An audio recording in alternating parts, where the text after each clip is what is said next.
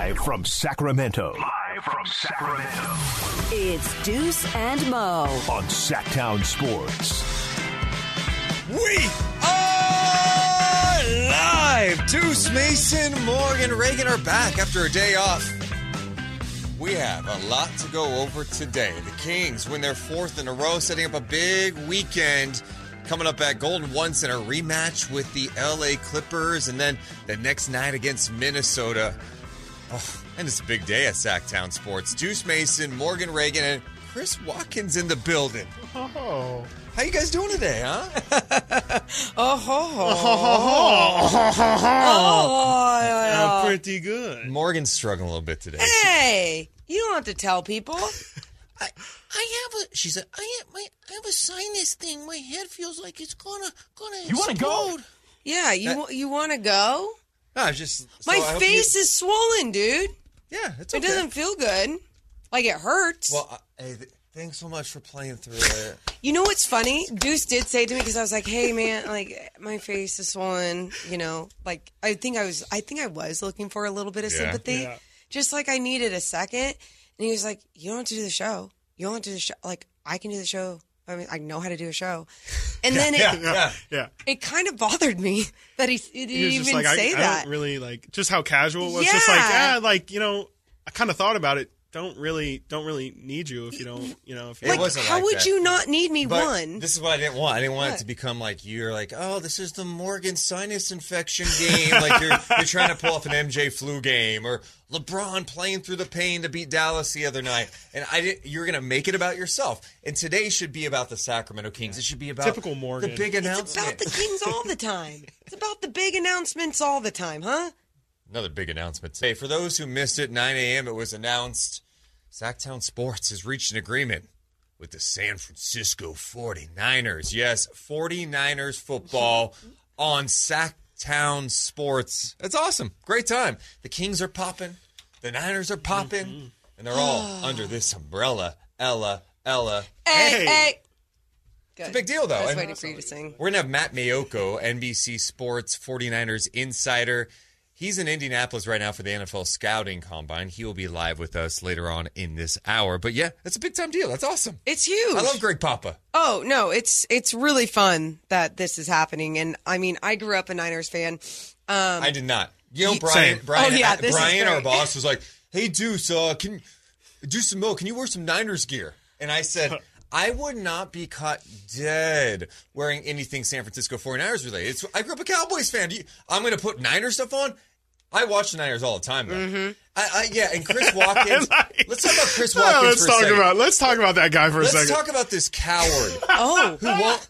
No, Chris Watkins, Morgan. why is he a Yeah. coward? He's a Minnesota Vikings yeah, fan. yeah. what are you doing? Literally, the only reason I own this. Shout out Goodwill. Shout out Thrift And I Town. love it. It's a great and book. I kind of That's want why- it. It's the only reason. Okay. Only reason. Can't. I bought this like years ago, and this was like the perfect situation. You know. Wait, time out. Why would you buy it if you're a Vikings I don't fan? care.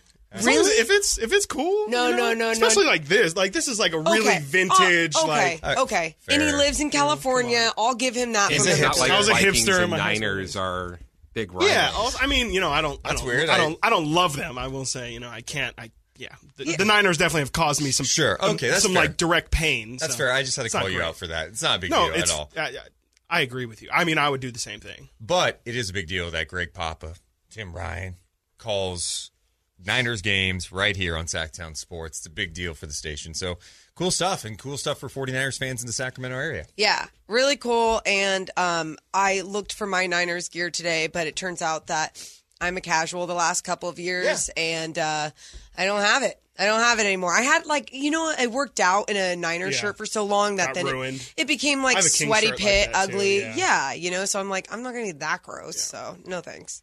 Let's But- talk about what went down last night in OKC. No De'Aaron Fox last night for the Sacramento Kings, trying to beat OKC for the second consecutive game. The Kings get it done. The starters were fabulous. Davion Mitchell got the start. Felt like he played well yesterday. Obviously, getting defensive player of the game, chain, but he had 15 points. Hey, you've won four in a row now. Out of the All Star break, they're now 11 games above 500. just chilling in the number three Nuts. spot right now. Just chilling. Is it chilling? What do you guys think about last night's Kings win, Chris? I mean, it was great. You know, without De'Aaron, you mentioned you knew like all eyes immediately go to Davion once De'Aaron's out. You you everyone's trying to see okay, like you you can't really have one of your nights where you're single digits. You kind of have to be a part of the scoring, and it wasn't just him who stepped up. Keegan Murray had a double double. Dude, yes. Kevin Huerter had 20 points, nine assists for Kevin, uh, and then you know Domas just does what Domas does, and oh yeah, HB. You forget about HB sometimes. He's That's that's had a a guy that you to kind- have. Yes, Chris, I you have- dumped on Yes, him. yeah. you have taken shot after shot at him, I have. and what did he do last night? He shut me up. He really shut me like in in a very real way. I mean, there was the game was tied at 98, 7 minutes to go. You're kind of like this is Yeah. usually De'Aaron Fox time. Yep. He's not here. Who's who's going to step up? This is a lot of unselfish guys. I could have seen it being like a it's your turn. No, it's your turn. And it, it kind of did end up being that way. Sure. But I think in that moment, tie game, seven minutes, that's when HB stepped up. And he, I mean, he had seven straight points. He had that up and under that was just incredible. He had a couple threes that were very timely. A nice dunk in nice there. dunk in there, and then you know I mentioned it wasn't just him. Davion Mitchell kind of sealed the game with that with that last mid range shot there, and it was it was it was a real team effort. As corny as it's to say, it really was all the guys coming together and stepping up. Dude, it's I'm corny as hell. wow, that's perfect. it's not even it's not even corny because it's like I think when you don't have a team full of superstars or stars on one squad now they're starting to build a squad of all-stars which is really cool but when you don't have that in this league you better have some damn good team basketball right and they're showing even without one of their best guys out there that they were capable of of executing that. Mm-hmm. And you start with Harrison Barnes like you just did. It wasn't even how he was so confident out there last night. It was the way that he was just assertive, made quick decisions. And I am just all about Harrison Barnes stepping up, understanding his role in this squad, and knowing when they need it most. Yeah, HB, by the way, 29 points, 8 of 13, 9 of 10 from the free throw line. That's big time stuff. You guys mentioned, like, the ball movement, a total team effort. They had 34 assists last night, which is crazy to consider, like, De'Aaron Fox not being in Yes. the lineup, everything he creates, even if De'Aaron's not getting double digit assists, he's good for getting you 7 8 in a game, and he creates so much ball movement by attacking the paint, getting to his spots, right? Just him being in the game is going to cause the offense to move a little bit uh-huh. better. Yeah. 34 assists on 43 makes. Our buddy Will Z says that's a an assist percentage of 79 one, 79.1. That's the second highest assist, assist percentage in a game this season. The second highest assist percent. Wow. Yeah, yeah. Wow. So essentially saying like they most of their shots came from assisted Yeah. passes. Yeah, not not really from the bench. We're not going to talk about the bench right now because the bench was. Yeah, the benches. Ugh. what, i- what is that, That was noise? trying to stop throw up from coming out of my mouth. That's so aggressive and rude. That's rude. I didn't want to talk about it right now. We're Okay. talking about a win. Okay, okay. No, um, I thought Harrison was great, and that's the one thing about Harrison is just his ability to get to the free throw Yeah. line. That dude gets a lot of calls, and he, Yeah. he's aggressive with it. And I, I think he understands, like, all right, I don't need to do this every single night, but I'm capable of doing what's asked. All right, do I need to come out and give you 20 plus? I can do that. Oh, we're in a rut offensively. I I need to score a bucket. We need to score a bucket. I can get to the free throw line, and that's been vital for this team. Yeah, I, I you mentioned I give Harrison flack all the time, and I really do. But the thing that I forget the most is just it's not even just about the scoring. You mentioned he's just such an adult. Like he gets the he gets the timely fouls when when they really need to slow the game Yep. down. He guards the other team's best defenders. He's just always again. It sounds corny. It sounds cliche, but he's just always doing the dirty stuff.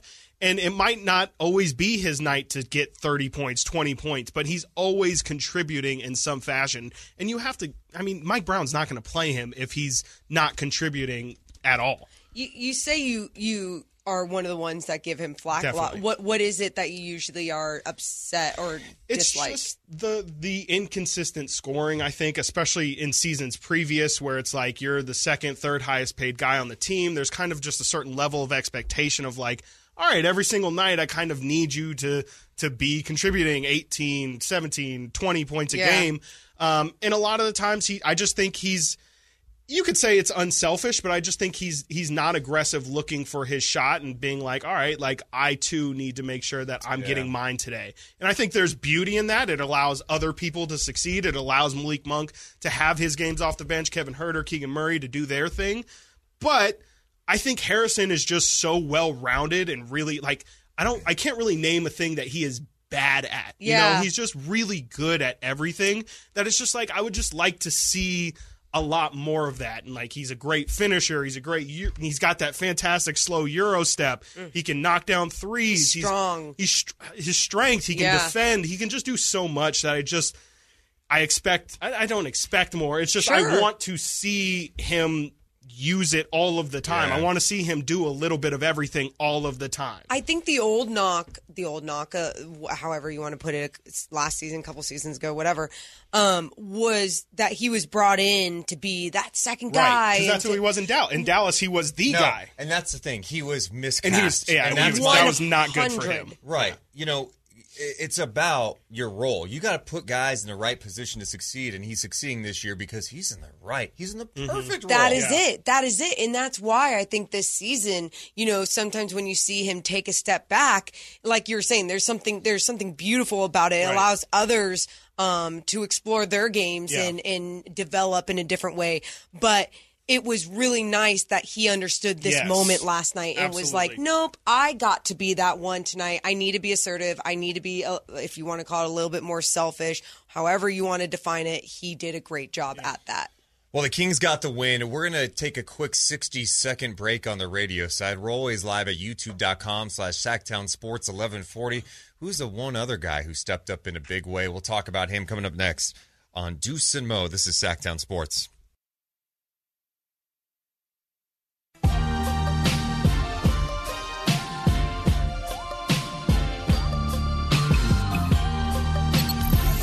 And Mo on Sactown Sports. I, you know, I kind of challenged the guys before the game. I said, uh, I said we got to get greedy, and um, you know, when you're greedy in situations like this, that means you have a chance to be great.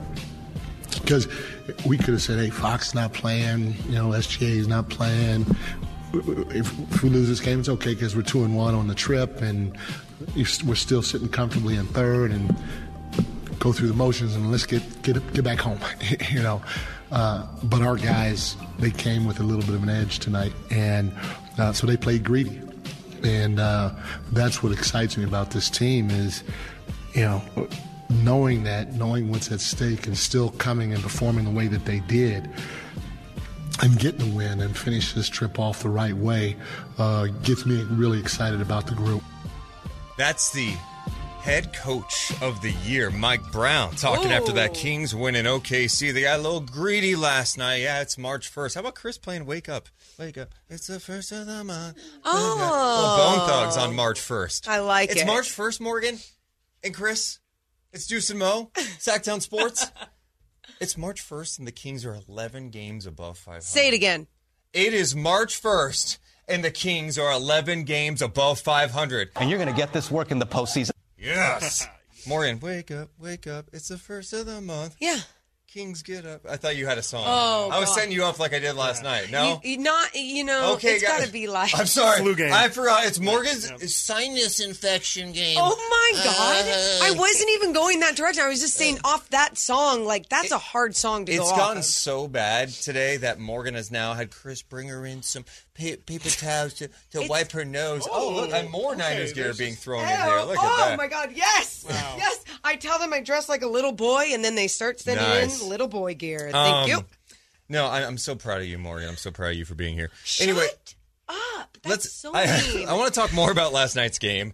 Uh, the Kings beat OKC coming out of the break. You beat Portland. You beat the Clippers. You beat OKC twice. Of course, they had no SGA, but the Kings had no Fox. The guy that jumped out to me a lot last night, and I know if you just looked at the box score, you're like, oh yeah, I mean double double, that's nice. 13 points. He had 10 rebounds, four assists. I thought Keegan Murray looked great last night. This guy is starting to look like a legit player. I love the fact that we're seeing him bring the ball up the I floor, I was just going to say that. running some pick and rolls as a ball handler, dropping dimes, hitting shots, attacking the basket. Who is this guy? Well, he's one, a rookie. Two, um, first name Keegan, last name Murray. Three, no, people, he is not a robot. We were talking about this last night, and I was listening to one of the great spaces uh, in the Kings community called Cowbell Talk, and they, uh, one of one of them were talking about Keegan Murray being a robot, and that they probably programmed him differently before this game to like start like just an Switch update, making sure to something, like you know put For some sure. ball handling within his game. And I think ever since Mike Brown approached him at practice or wherever that conversation went down and said, Hey, like you need to work on your ball handling in the offseason. He's like, I can dribble the ball. And with that, just a little bit of communication, a little bit of motivation, I guess you could call it too. Keegan Murray is now showing uh, his ball handling skills, showing how he knows how to utilize and capitalize on his ball handling skills. And I'm loving what we're seeing from the Rook. Yeah, I don't know if I'll go robot, but like you saying that does make me think it, it is kind of like a like a 2K my career where it's like you play through to earn the XP. Oh, yeah, yeah. And then as you get that XP, you spend it on things and then So he's spending on a little ball handling. yeah, right a little now. bit of ball handling, you know, oh, earlier in the the basket. Yeah, earlier in the season, we saw a great you know, example. something like that. That's more what I'm feeling with Keegan because it is like you know the first ten games you see him be more of like a spot up shooter. Then after that, he kind of picks up his defense, picks up his rebounding a bit. Like, all right, like okay, he can do a little bit more. Then he puts the ball on the ground, starts taking some shots off the dribble. You're like. Has this been here the whole time, and you just have not been, Yeah. not wanted to do it? I think I think honestly, he is so unselfish. He's just about Yeah. like uh, I'll No, do for sure. you want. Yeah. And now it's like, no, Keegan, Yeah. you're really It's just good, not about him, and you're capable of doing it. Go get yours. I loved late in the shot clock last night. It was the fourth quarter. OKC was just hanging around. They they play. They're a young team. They play hard. They were engaged, trying to make a bit of a push. Late in the shot clock, Keegan got the rock with like three, four seconds on the shot clock. Like getting the grenade, and sometimes guys will panic, not know what to do. And I think Keegan Murray gets that opportunity I don't know, a month ago. It's a hot potato. He tries to kick it out. Instead, he drove, got a nice mid range look, scored it. I yeah, he's just he's looking at the game differently. He's looking at the basket differently, but I also think he's being empowered by not only the Yes, coaches, absolutely. coaching staff, but his teammates as well. And when mm-hmm. you have that with your peers, you're going to feel confident in doing so much more. And I think he really understands wh- how they want to use him mm-hmm. out there on the floor. And I think on a game like last night without De'Aaron Fox, not only did he got to show that a little bit more, like step up his role, but I think what he's going to be told now and encouraged to do is like what you did in that game. Keep doing, Yeah. keep having fun mm-hmm. and doing that because you make us better when you do that. How weird is it too? And I was thinking about this yesterday. How rare is it that with a rookie, especially specifically, he's not do, he he has the, almost the opposite problem where typically rookies are always trying to do too much. You're trying to scale it back. It's like all right, like do this, but be more efficient at it. With Keegan, it's the complete opposite. It's okay, you're doing these things. Can you do even more? And like that's to me seems like a position of power in terms of when you're developing somebody. That's where you want to be. Is okay, like as we're teaching you, go show it. Like don't just try and do everything Well- and then you're you know that's part of playing on a winning team is Yeah. you're not given the opportunities of turning the ball over six times in a game Well, and Kings figuring fans- out all those things. We'll remember Ben McLemore. Just got That's thrown exactly in who there, I was right? thinking of, And then right. Kawhi Leonard stole his soul. He, Oh, twice. yeah, Yeah, twice, in a row, Back to back. One I- of those classic NBA imprinted. moments. I think that was like the first season of Golden One. That was like one of the first ten games in Golden One. Was it a if I- Golden One? It was in Golden One, if I'm not mistaken. I think it was. No, Are you sure? Yeah. You showed the video the other day, and I thought it was that golden one. let's bet on this. Oof. How, oh, It was at Arco. was it? It was not at See, Arco. not I know for sure. sure it was not at You're Arco. not even I thought you were saying it was in I'm, LA. I'm Team Chris Watkins. Um, we're team. If I'm wrong, I'll cut my hair. You're cutting your hair today, you son of a gun. Wait, Okay. I'll go full Richard Jefferson. It's unclear by this. You know, you talk yourself golden on the one, angle. golden one. Are we sure? Wow, It was. It was the first year of Golden One. You're right. Wow. It's not often I mess that up, but you know what? See, you a lesson for you, Oh, Morgan. oh, oh No, here we go. Back It's- on to me. What's up, Deuce? A lesson for you. Yeah? Acknowledging when you're wrong on something. Mm. and what- it's- I, I was a strong person here, and I went, yeah, you know what? Chris was mm. right. What? Oh, you're It's so a lesson for all you so out there. Oh, I'm right. I'm right. Oh, I You're would've- so strong. Yeah. Oh, what? Thank wait, when did I? Daddy Deuce.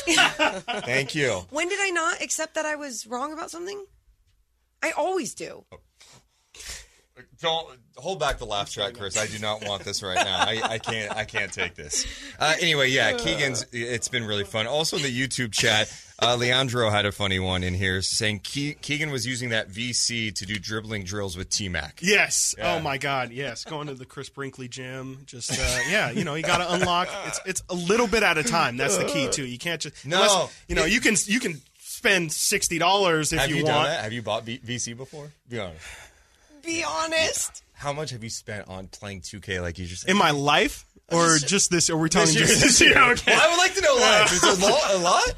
You know, it's it's they it's a lot of money. Um, it's not like crazy. Like I've not spent in the thousands. Up to a thousand? No, I wouldn't say up, but probably it's probably near their lifetime. Not this year, not this year, but lifetime probably I play near 500. Warzone.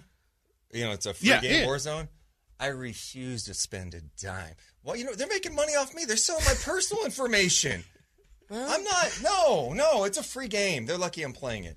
That's how I look at it. Uh, we have to talk more about the Kings coming up. Appreciate Chris for joining us. Actually, Chris, I need real quick. Yes, We even mentioned Davion Mitchell. right. What What do you think of his game? I mean, he stepped up for sure. The the what was it 15 points, uh, six of ten from the field. His shot looked nice. I thought the real key, the thing that I noticed was with his extended run, you get his defense more, which is obvious, Yeah. but it's just you notice it's like, all right, like yeah, if you give Davion 30 minutes, yeah, the offense might not be there on a given night, but he's going to make some plays defensively. You know, in some spots where previously more possessions for him to do that. Yeah. Exactly, it just makes sense. But you know, you don't think about it until you actually see him play. And yesterday, I, you know, him stripping the ball. Uh, Mm. The other day, um, the uh, when he pulled the chair against Josh Giddey the other Yes. night. Oh my god That gosh. was one of the filthiest things I I think I've seen all year because he, yeah he literally like just backpedaled from the three point line into the key. Davion got him so bad. Well, Chris, uh, go enjoy a couple days off here, man. Yes, you I will. deserve it. Dude. You've to been go grinding to. last like Thank you, appreciate it. how long for a long time, but Yeah. specifically with Salt Lake City and Too long. everything. So uh, appreciate you stopping by. No, man. thank you guys for having me. All right, coming up next, we'll talk more about this Kings win. Uh, what do you think about the win? And here's a question I put in the YouTube chat. Oh. Poll question. Oh. Do you think the Kings can hang on to the number three spot? Get in the chat at youtube.com slash sactownsports 1140 or call us 1-800-920-1140. It's Deuce and Mo on Sactown Sports.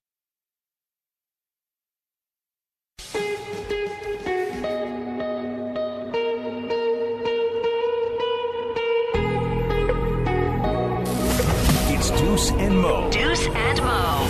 Sactown Sports. Well, I think you just got to be more aggressive. I mean, you got one of our, our all-star point guards out. Um, he averages probably 29, 30 points a game. Even though it's a load offensively, he, he gets our teammates open also. So I know I just had to be extra extra aggressive tonight. That was voice of Davion Mitchell stepping up in a big way without De'Aaron Fox in the lineup as the Kings beat OKC. They've won four in a row. And late in this season, we are at March 1st, and the Kings, it's looking good. It's looking it's looking good. fun right now. So a long way to go. It's going to be a battle down the stretch, but they're in a nice position in the NBA's Western Conference. So I just got a Conference. cam from the conference. I just got a burrito at Sac Co-op. Okay. And uh, the guy that was helping to make it, I always talk to him. He's a Warriors fan. Like he says he's a Warriors fan, but like you know, he Okay. just thinks he is. Whatever. And um, it's so fun talking about the Kings with people and the amount of I've I've known this guy. I've talked to him for over a year and a half now. And the amount of times it's been like, "Oh man, the Kings are crappy. We're just laughing about the Kings. Ha ha ha ha." And now he's like helping me with the burrito and he's like, "Dude, that third seat, like it's the real deal. It's the mm. real thing. And the confidence in other people, in other fan bases, in the Kings, it's just really cool to see. It is. It's fun to see that we are able to have this conversation. I think before the season, even the most optimistic of people are like, "Yeah, like I think that maybe they can get the sixth spot. Maybe maybe the play the play-in would be so fun." And here they're in a nice position in the number three spot. It's going to be tough to hold on to it for sure. But hey, you come out of the gate and you handle your business. And I think that's been the most impressive part with the Kings, in my opinion, out of the break is I feel like their approach has just been right. It just feels like they come out ready to play and they've won four straight. And now the bigger test comes when you got to take on a Clippers team Friday night, maybe looking for revenge, although they'll be on the second night of a back to back. Then the mm-hmm. next night, the Kings play the T Wolves. So the Kings will be on the second night of a back to back. So will Minnesota. Yeah. They play Friday night against the Lakers. So, yeah. Okay. But hey, this is what it's about. Wow, Minnesota's playing the Lakers again. Didn't they just play them last night too, and they won? Right? Am I? No, you're thinking of Memphis. Minnesota Oh. beat the Clippers. Oh, yeah. okay, okay, that's what it was. Thank you. infections really. Uh, Can you just let me have like brain farts? Honestly, no, no. I'm going to call every single one out today. Um, I want to go to Davion Mitchell for a second because we, we got to him at the end of the segment, but Yeah. I, I feel like we got to give him a lo- some love. When Fox was out this year, the Kings headed into last night were one and four on the season, and there had been games where just Davion just didn't give them much at all, and then they go to Delly, and that wasn't good. They were playing without a point guard. Last night, he hit a couple of threes early. He played aggressive. And for the starters to play that well without the head of the snake, without De'Aaron Fox was encouraging.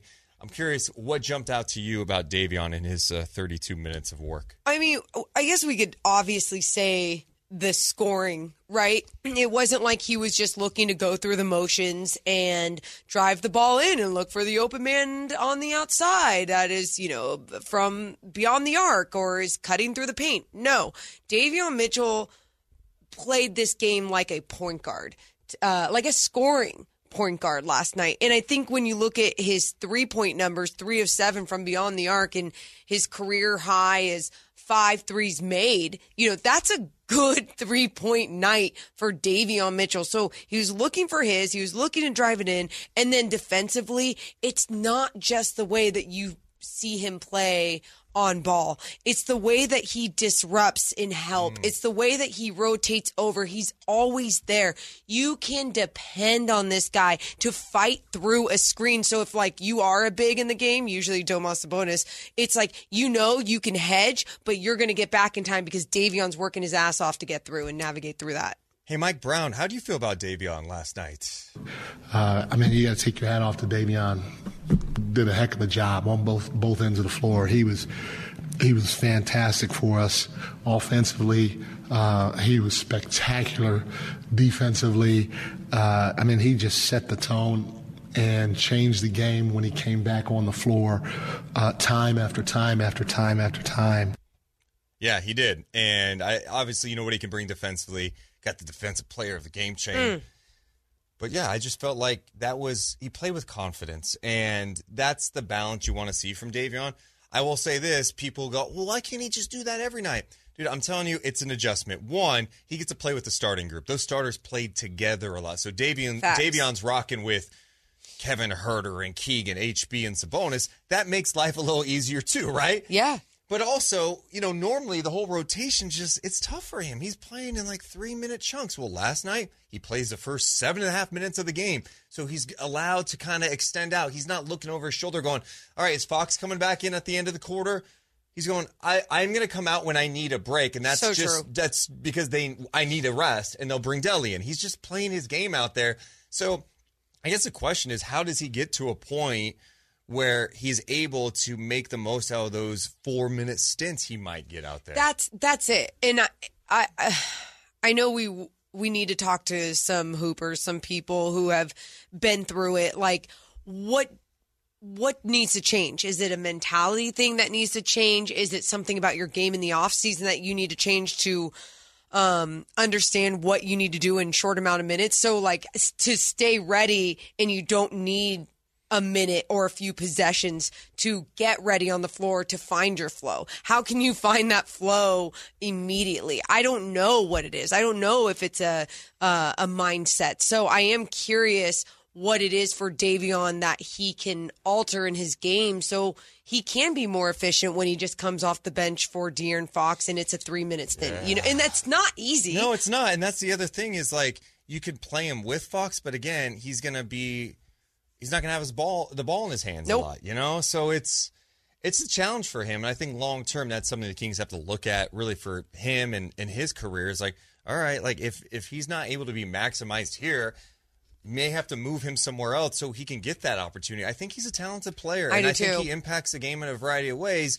Unfortunately, the Kings are in a situation where they have an all star point guard who's playing the best basketball of his career. And that guy, De'Aaron Fox, is going to give you 35 minutes a night. Yeah, and that's why though with Davion Mitchell out there when he is out there, and if he is ever out there with De'Aaron Fox, like you're saying, he's just he's got to find out what that role for him is out there, um, what he should be doing because it is tough at times when they expect him to be this spot up shooter. And it's not like he's going to move without the basketball and they're going to find him on the cut in the middle of the paint. He's one of the smaller guys out there. You know, like what is he really going to contribute uh, cutting through the paint unless he's coming downhill and going full speed with his lane, getting his angles, right? The game's about angles. So I don't know how they make that adjustment. Maybe it is something eventually that just has to do with personnel and him flourishing somewhere else. But I mean, appreciate him while you have him here now because what he's capable of doing defensively and the way that he stepped up last night for this team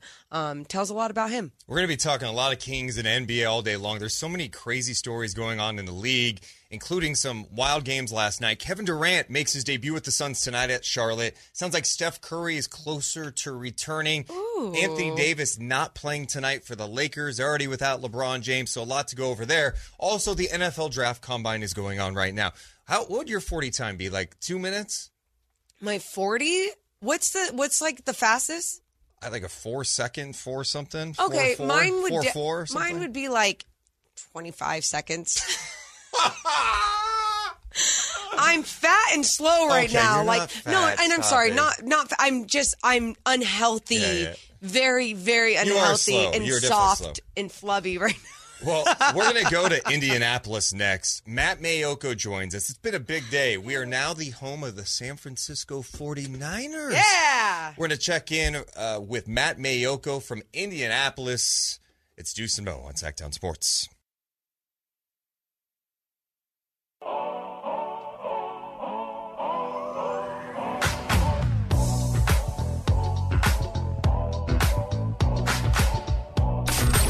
Live and local. It's Deuce and Mo. Watch the show now on youtube.com slash Sactown Sports 1140. Or listen for free on the Sactown Sports app. McCaffrey goes left. Deebo goes in motion. Right. Purdy out of the shotgun. Kittle and Juszczyk are right. Uh, Aiyuk the other side. Handoff. McCaffrey. Touchdown! San Francisco! Oh, get used to that. Greg Papa's voice going to be on this station on Sundays, Mondays, Thursdays, whenever the Niners play. Your new home of the San Francisco 49ers is Sactown Sports. I'm Deuce Mason. That's Morgan Reagan. We need to go to Indianapolis, though, and check out, check in with a guy who has been covering the 49ers for a long, long time. He's the best. He works for NBC Sports Bay Area. Their Niners insider, Matt Maiocco, joins us from Indianapolis. How you doing, Matt? I'm doing great. Just uh, you know, it's you almost feel guilty when you come to an event like this if you don't wake up with a hangover. um, and and uh, today I didn't wake up with a hangover, so I, I'm feeling a little bit guilty. Dude, that's that, no, that's a win. Congratulations. That's a win. Yeah. But I will say this: I uh, I nursed a a very light beer uh, until like 1.30 in the morning. But it's there are certain places in Indy during Combine Week where you just you know you, you have to put on a neck brace because there's one person to talk to after another and you're just looking around the room. And then you have those awkward moments where you're stuck talking to someone you really don't need to talk to anymore. And then you see somebody else that oh there's an agent I'd like to talk to.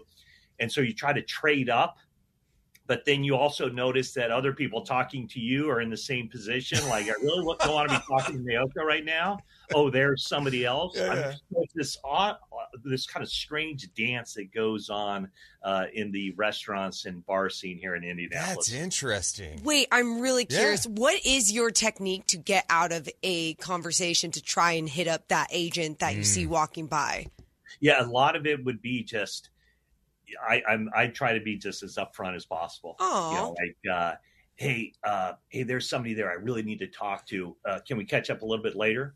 So mature. I would do a fake And- phone call. And then, of course, I mean, that's a lie because, uh, you know, if I see that person later, then I try to avoid them. Um, so, yeah, no, it's it's strategic. But I try, uh, I guess my point would be I try to be honest to a point. Yeah. That's that's you have to try to be. It's just an awkward situation. Though, I feel like you know what I mean. Uh-huh. But then at the same time, you also notice and you you empathize with other people who are like, yeah, I mean, there's somebody over there that I'd be rather be talking to than Maiocco.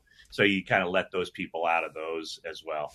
That's great. Well, I mean, with that said, I mean, I'm sure you're talking a lot about Niner stuff with people trying to get a read on maybe their off season, maybe how people are feeling about this team going forward. What what's kind of been the vibe around Indianapolis when it comes to the San Francisco 49ers? Well, I think that everybody kind of felt like this was a team that was built to win and continues to be built to win. And, you know, there's just kind of this snake bit element that uh, the last two seasons, uh, some pretty good rosters that the 49ers have fielded, you know, were basically kind of, you know, they didn't go as far as they could have or should have or wanted to. You know, I think a a lot of it, if not all of it, the last two seasons was uh, seasons, playoffs that were derailed because of injuries to the quarterback position. You know, even though Jimmy Garoppolo didn't miss any time in the postseason a year ago, uh, you know, he clearly wasn't throwing the ball very well at all with the, the thumb injury and the shoulder injury that would later require surgery. And then, of course, this season, 49ers felt very good about where they were going into that NFC championship game. And then they lose to the Eagles, and, you know, they might have lost anyway. But, you know, once Brock Purdy went down on the sixth play of the game, they had zero chance. So now I think everybody kind of is under the belief that the 49ers are probably not going anywhere, that they do have one of the stronger rosters in all of sports or in all of the NFL. But right now, when you look at it, the major, major question mark is the quarterback position. In fact, I was I was talking last night to a friend of mine, conversation that I, I did not want to get out of, and neither did he, from as far as I could tell. But someone from Boston who told me that, you know, why or his his take on it was why wouldn't the 49ers do everything in their ability to get Tom Brady? Because this person who knows Brady very well just simply is not convinced that Brady is done playing football. And uh, you know, I, I I went back and forth a little bit on that. The 49ers have a cap situation. They really do like Brock Purdy. They really do like Trey Lance, but in a lot of ways, you know, as, as much of an unknown as Brock Purdy is, Trey Lance is even more of an unknown. And you know, the the one thing that I do feel confident in saying is if the 49ers or if there was any chance of the 49ers and Tom Brady getting together, it would have to come 100% from the 49ers because I feel like and I've been told that Brady has kind of put himself out there a couple of times previously to come to the 49ers, his hometown team, and he's been given the Heisman Yeah. in the past. So he's not going to be in that, put himself in that position where he's like, hey, I'm thinking about coming back. What do you think? It would have to be the 49ers making a strong push to get Tom Brady. And uh, John Lynch did reveal yesterday that after the announcement that Tom Brady was retiring, he sent him a text, said, Congratulations on a great career. And the reply from Tom Brady was the thumbs up emoji. Ooh, I, is that a good thing? No. yeah, I don't think that's a No. good thing, right? That's No. like thanks. Yeah, that's You know like what that's like, Mo? That's like someone trying to get out of a conversation in the bar. Yeah. That's literally what it is. It's definitely like you're just pushing it aside. It's the easiest way to go about responding. But Matt, I think we were talking to you right before the NFC Championship Yeah. game, and it was we were all on board with Brock Purdy being the future. You know, we were all talking about him being the future. Is it mostly the injury that is the biggest question mark, or is it his still? Are people still questioning his ability to play because of his youth?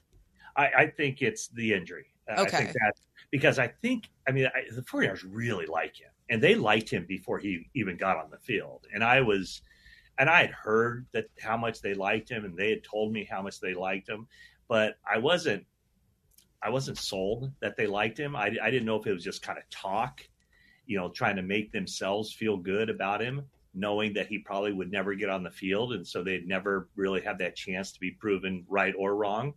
But once he played, he was impressive. And there's no question about it. I thought he played exceptionally well. And it wasn't that he made, well, he made some wow plays, you know, mostly kind of running around and buying time and keeping his eyes downfield, but they were just so efficient with him. But now you're talking about a, a severe injury for anybody who throws for a living. It's not as serious. It's not as concerning if it were a baseball pitcher but the guy performing the surgery, Dr. Keith Meister, he's the team physician for the Texas Rangers.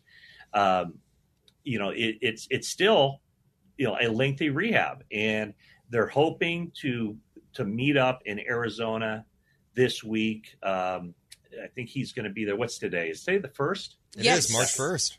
Okay, so eh, I think Meister will be in Arizona on the second, so tomorrow, and then that's when they'll probably meet up and if it looks good, they're going to get an MRI. If the inflammation is down and Meister feels good about performing that surgery, then on the 6th or the 8th, they'll head to Arlington, Texas, and have the surgery.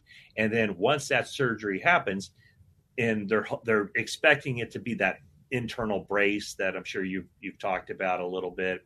So it's not the full fledged Tommy John surgery. Yeah uh, but they're thinking it would be a six month rehab. But you know that clock doesn't start on six months until he has the surgery. And and what happens in the meantime? It's going to be all Trey Lance all the time. You know they'll they'll bring in a veteran guy, but I don't expect it to be Tom Brady or Aaron Rodgers or Derek Carr or you name the quarterback. Maybe I, Jimmy I G. You know, bring him back again. Huh?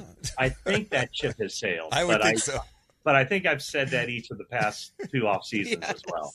But I think this time it's it's it's looking like that ship has sailed. But uh, it's it's about you know what if if the six month timetable is accurate. What does that mean? It means Brock Purdy won't be cleared until after the preseason games leading into the regular season. So the 49ers are in a difficult position. I just wrote a story John Lynch told me on, on my podcast 49ers Talk that he loves their quarterback situation. They absolutely, they really like Brock Purdy and Trey Lance. But objectively, when you look at it, that is the major question that's still concerning this team because as well as Purdy played, as much talent as Trey Lance has, those guys are still mm. virtually unknown. It's, it's it's just fascinating for a team that's this talented that has this question kind of hanging over them right now. Matt, how long are you in Indy for? Uh, I'm leaving tomorrow morning, so I got here Monday night. Man, uh, visited my daughter at uh, University of New Hampshire oh. last weekend. Made the trip over from Boston on Monday, and then uh, just spent a couple days here. What, what would it be? Monday, Tuesday, Wednesday, three days in Indy, and then heading back tomorrow morning. Ooh, a hungover flight home from yeah, Matt. You know, because he's, he's, probably, like. he's going hard tonight, right? Yeah, we'll see. Um, I, I, again, I feel I feel guilty. I feel like I'm not giving my company all it signed up for if I wake up without a, a headache. Do well, the right thing. Yeah, good chance yeah. to bounce back tonight. Matt, thank you so yeah. much for hanging out with us for a few minutes. We appreciate it, man. All right, Deuce, Mo, thank you so much. Thanks, That's the one and only Matt Maiocco from Indianapolis. Interesting stuff on the Niners quarterback thing. I huh? know. Tom Brady, huh? Stop. Oh, man. You only uh, get a double click, thumbs up. Also, appreciate you guys hanging out with us. If you missed it, Sactown Sports. Now you're home with the San Francisco 49ers. Coming up next, though, we got to shift gears. The Kings coming off a win in OKC. They've won four in a row. And what else is going around the NBA? KD mm. making his Suns debut tonight. No Anthony Davis. Steph Curry getting closer to returning. The West is wild. It's Deuce and Mo. It's Sactown Sports.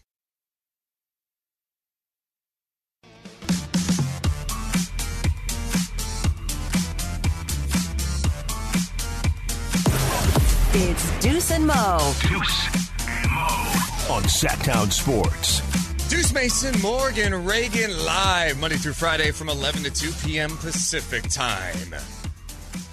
It's been a fast first hour, Morgan Reagan, even though you're battling through this sinus oh, infection. You're the one that no, keeps bringing honestly, it up. It's It's been inspiring. Oh, has it? Yeah. Yeah. Why? Why? Because you because like my face is puffy and I'm like Yeah, I've never- somehow looking through. It's tough. It's tough. No, I'm just proud of you. You know what's funny? What? No, I'm- no, no. I'm being no, no. I know you want me to be genuine. Let Oh, me no, be no, no, genuine. no. Yeah, no, no, no. Please. Um, let me be genuine. Thank you, Daddy Deuce. Yeah, Yes. please. Um, when you go to the dentist and have like a teeth cleaning, Yeah. you say that you're playing hurt. I'm sorry. No, that is not true. Mm, it That is isn't? not No, true. A it's teeth not. cleaning. Correct. Correct. How many times have you gone to the dentist and you're like, "Oh, guys, I'm playing hurt today. Oh my god, my my elbow's bruised. I'm playing hurt today." Like I didn't once mention I'm playing hurt. You did. My face You is don't all have puffy to mention and it. swollen. Morgan sounded normal before the show, and then the sh- the mic I comes on. I sounded normal. The mic comes on. I'm just, I'm, I'm fighting through it. Um, yeah, dear, and hopefully he'll be back Friday uh, against the Clippers. Is that what I sound like? Honestly, a little bit. I think Chris agrees with that. Uh, no. and Chris agrees with you a lot. Thank you, Chris. I would So- say I'm pretty 50 50. Re- come Thank on, you. come on. I think I am. Oh my god, I hate him. Morgan, Yeah. Kings have won four in a row out of the All Star break. You're looking around the NBA too. Last night, Th- they're starting to get some separation in the standings. When you look at the Western Conference standings, they're in that number three spot right now. Um, they have a three and a half game lead on the Phoenix Suns, who get Durant back tonight. Golden State's making a little bit of a push here. They've won three in a row. We're getting some news today from Woj that Steph is closer to returning for the Golden State Warriors. Uh, according to him, sounds like he might return sometime on next week's three game road trip for the Warriors that begins Sunday against the Lakers. So he could be back soon. They're going to make a bit of a push here. And they won last night. They jumped from the play in spot to now the fifth spot. The Clippers, meanwhile, they're tied technically with Golden State, but they're in the sixth spot. And the Kings have a four and a half game lead on both the Warriors and the Clippers. I, it's a great job building that cushion. Yeah. See, she's doing it. She was like, "I gotta. Oh, I, I sound normal for too long. Let me. Cl- let me uh, You're yeah. such Go ahead. great job Yeah. building that cushion um, because it is i don't want to say i'm like fearful or i'm nervous about the warriors because we we've seen their team look very different right Yeah. they do look different but but the postseason is a whole different breed of games. It's a whole different type of game, Deuce. And that's when experience comes in. That's when, um, you know, you can factor in so many different things for the teams that have played that, plus the weapon of Steph Curry that is healthy. That's when things get a little scarier. That's fine. I don't care. I just need the Kings to remain in the top six. Yeah, I mean, uh, looking at the Warriors, they have won three in a row, and anytime you win games without Steph, to me, that's a huge thing for them. Also, Wiggins is still out with a personal issue. It's been a minute for him, and you Oh, just yeah. hope everything's okay with him and his family. Their last three wins, just for perspective, though, the Rockets, Minnesota, and then Portland. I, mean, they're wins. They're Like, wins. You're you right. Got, you're you, right. You're you right. got to get the wins. right. Like we just said But that without my- Steph. And Clay Klay Thompson has been playing Yep. great basketball. I, I think people are so quick to bury the guy. Like he's never going to be able to be the same. But dude, I mean, for him without Steph to drop 42 in a game last night, he had another big night, or what that wasn't last night against Minnesota. He had 32 points. He's been playing some nice basketball. Jordan Poole had a nice game last night for them. I mean, it's significant that they're hanging in there in the Western Conference. Um, but I still look at that team overall and I'm like, I think the fear with them trying to catch the Kings is just, oh, it's the Warriors. That's the reason. Because even if we've watched the Warriors play, even with Steph, they're not imposing. Like, their defense is nowhere near as good. Sure. They're not the same team as last year. They're not. They just they they lost so many key guys from Damion Lee to Otto Porter to Bjelica, right? They have Gary Payton II, who's now back with them, but he's not even playing. Yeah. So they might be able to hang in there and they're going to win some games. And they're going to be in the mix in the play in or playoff spot. I just don't envision them catching the Kings. Well, not only did they lose those guys, you look at the rest of their roster, a year that Steph Curry is dealing with injuries. And as he gets older, you know, there's been some seasons and the start of his career as well. But then as he gets older, you're seeing some of the other injuries that have come along. Klay Thompson, I know, like you just said, people always talking about he'll never be the same, but it doesn't mean that he can't be an all-star caliber player again in this league. Like he's he's been pushing through, battling through, and then um, obviously stepping up as of late for his team. And then Draymond Green's the big one because you look at his game in the inconsistencies to the drama in the beginning of the season to punching someone in the face on his team, all those little things uh, that come into play for a team that was vibing off of good culture and some very, very elite pieces. They don't have that Yeah. right now, right? And then the other thing that Patrick just brought up about them What? their road record. Mm. The Warriors are seven and twenty three on the road. This is not the same team. So, like, I, I guess I'm just in that point where, yeah, I'm not ignoring them. I'm not downplaying what they've achieved, and I know they're a dangerous team, especially if they got in. But I'm not as fearful as I have been in the past when it comes to that group. I just don't think like you some of the chemistry stuff.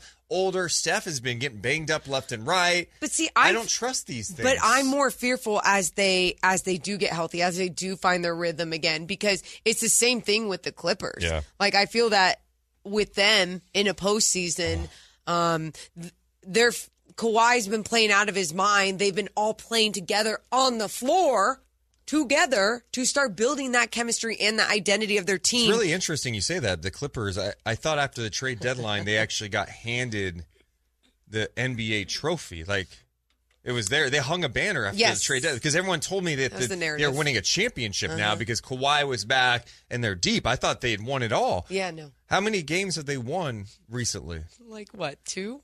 They've lost three in or a row. lost three in a row. So they've, They've lost three in a row, oh, including have they last not night. won any since the All Star break?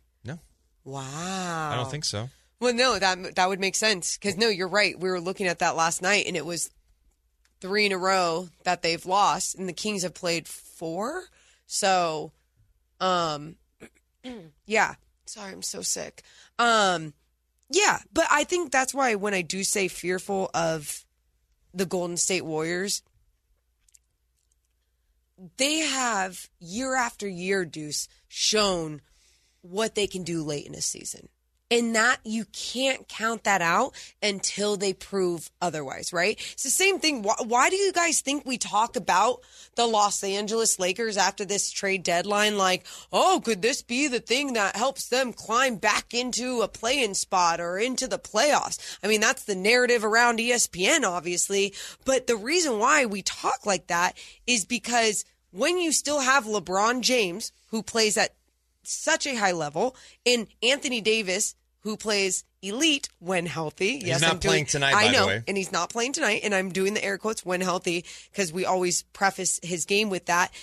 It's tough to count some of these teams out. I think we're finally getting to the point in our analysis with like LeBron James. You can start counting that out. Yeah. But with Steph Curry in the Warriors system, I'm not ready to count that out late in the season, no matter where they're at. Also, a couple of things to mention though with that is like we always talk about the the game the game lead that the Kings have. Yeah. But as someone in the chat was just pointing out, you have to look at the loss column too. The Kings only have 25 losses. The Warriors have 30. The Clippers have 31. Dallas has 31. Minnesota has 32. Utah has 32. So that gap is increasing, which is significant too. Yeah. You got two big games coming up this weekend. We got so much more to talk about with this. I'm curious from the people from Kings fans out there. How confident are you that the Kings now, with what you have seen coming out of the All Star break, can hold on to that number three spot? I- Is someone out there going, I think they can go higher?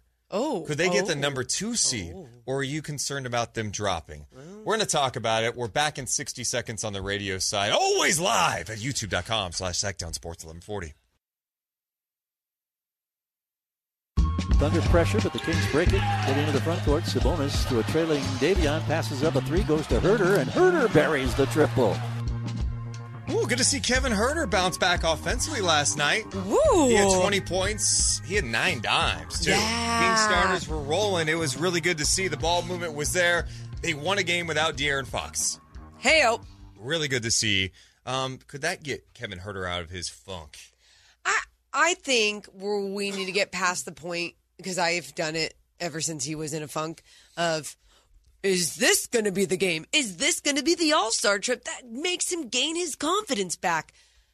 We got to stop. He is where he is, and he is going to slowly keep finding his groove, even if it's not going to be back at that high level of shooting that he was at in to start the season. That's okay. You don't necessarily need that, right? Especially if it's You need him shooting higher than 28%, though. that's from okay. Abs- no, Yeah. and that's fair, and that's why I'm saying climbing back into that um, realm of shooting better, but maybe just not shooting 50% from three point land. And Deuce, he's doing other things well. And I know we talked about this a little bit last night how people, teams seek him out on the defensive end. And it's not so much because he's not capable of playing defense. He's long. He is a high IQ defensive player. He gets his hands in the passing lane. He'll stay vertical. It's just mostly his lateral movement. You know, it's a game of angles and they go at him and they can beat him on that. Well, he ends up shooting 8 of 14 last night, which is good, right? Over Great. 50%, 2 of 6 from 3. He also had 9 assists for the Kings to go along with his 20 points and 4 rebounds. Our poll question, youtube.com slash Sactown Sports 1140. Shout out to our YouTube people hanging out with us today uh, as we continue to try to grow the Sactown Sports page. We're live and local from 6A to 6P, Monday through Friday. I put a poll question up before the show, Morgan. Can the Kings hang on to the third spot in the NBA's Western Conference? Here are the options. Okay. Yes. Option two, Uh-huh. uh, they can go higher. Option three, no, they'll drop, but they're going to stay in the top six. And then the last option was playing. Oh, is that how they said it Yeah, too? yeah, if you think the Kings are going to be playing, playing. eh. Well, I thought that to start the season, but yeah. Um, the winner right now. what'd you pick? Wow, I didn't think about it. Um, I do not think they're going to be in the number three spot. I think the schedule's challenging. I, they're going to be in the top six. I don't think it's going to be a far drop. I just, I guess I am most concerned about the Phoenix Suns, who are right there. Y- you play them right, and Kevin Durant Mm-hmm. makes his debut tonight. And maybe it's just like, look, we always assume you add these players to the mix, they're going to take off, it's going to be smooth sailing. Look what's happening in Dallas right now, where the Mavs are one and four when Luka and Kyrie play. Like they're You got sausage arms and cankles. Was that about Luka? Oh my Chris, god! just so you guys know, Chris Verlod fat shames Luka so so bad. bad, so bad. Yeah, I love it. Chris just smiled. he knows it. He knows it. Oh, Oh, was he talking about Luka? Oh, wow. Damn. I love it. Yeah, I love that. Um, well, 59% people say yes, they can hold on to it. I'm not Okay. going to say because I'm not as strong on it. Like, would That's it fine. shock me if they stayed number three? No, because there's some separation.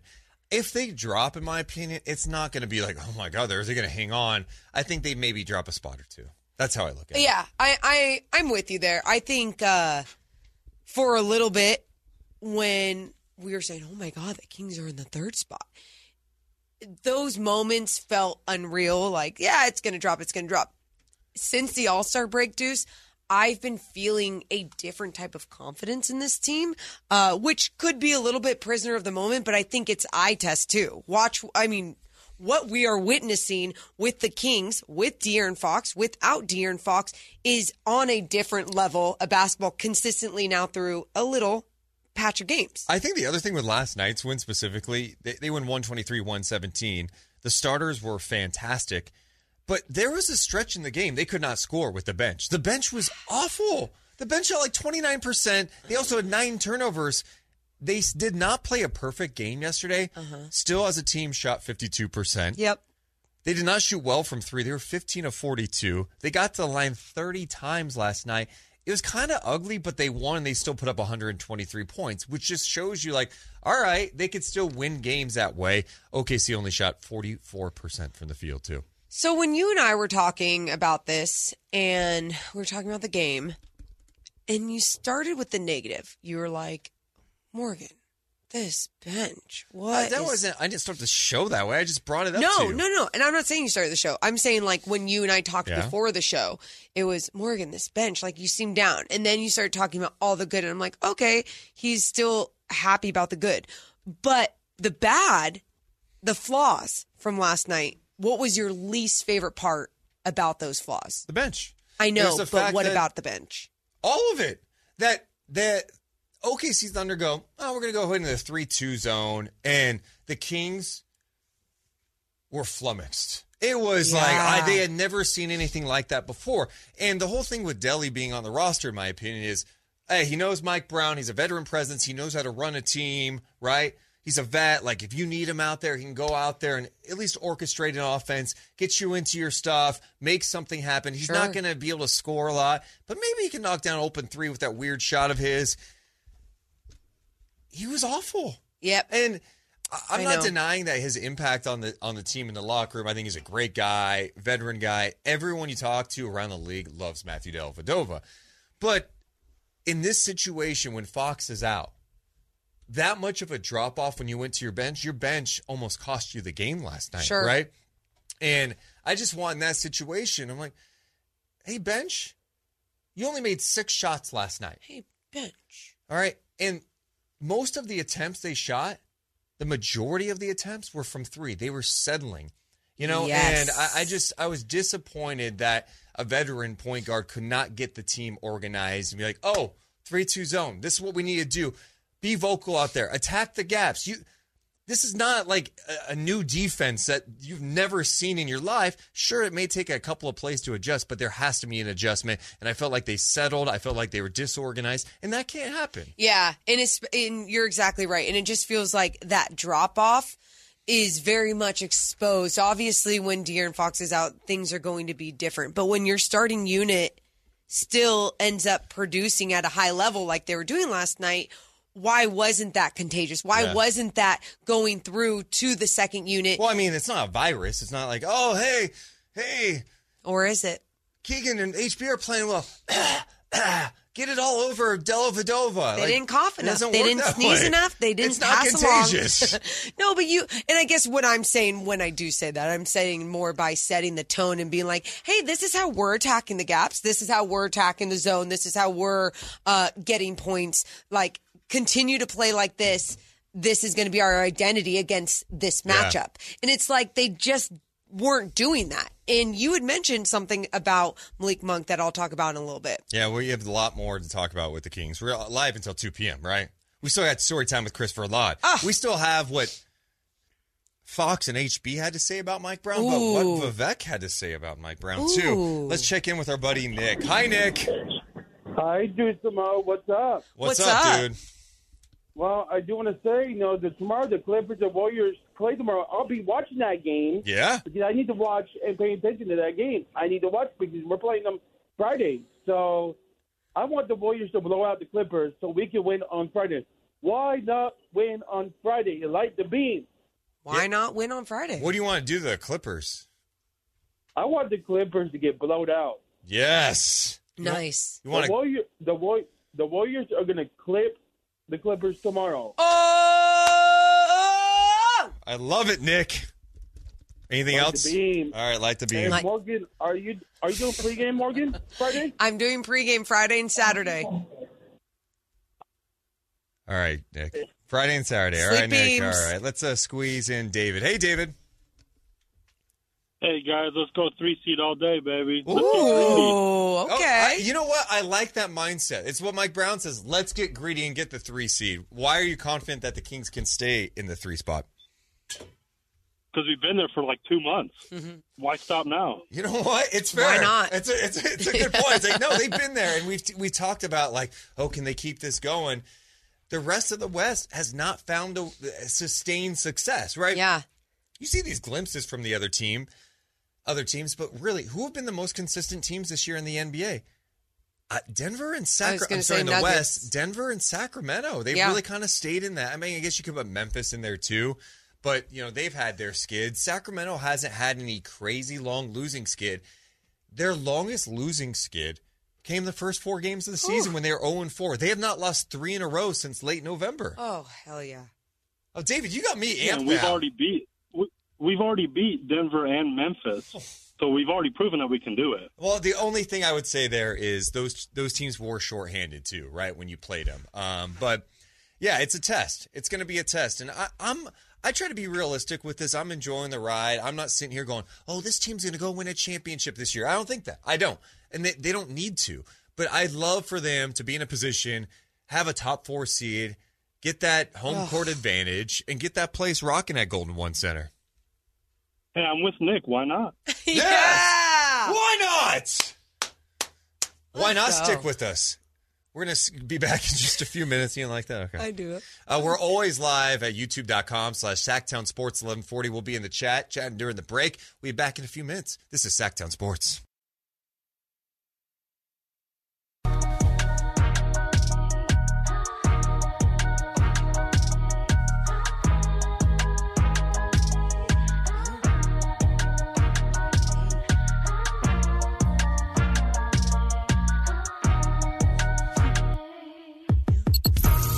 Deuce and Mo on Sactown Sports. Okay.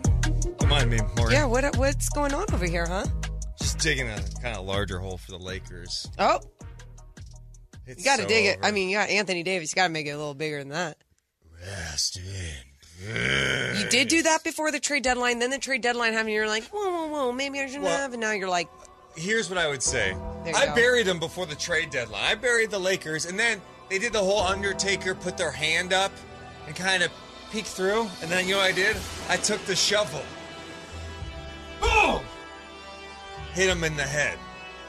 It is official. You don't need anyone else to tell you. I don't need Tristan Thompson going on ESPN going, what an idiot. They're going to make the Western Conference Finals. No, no, no, no, no, no, no. LA Lakers, you made the moves. You made all the trades, but your guys can't stay healthy.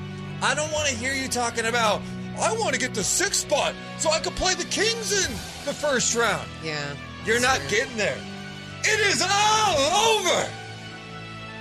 2022. 2023 Los Angeles Lakers. Rest in peace.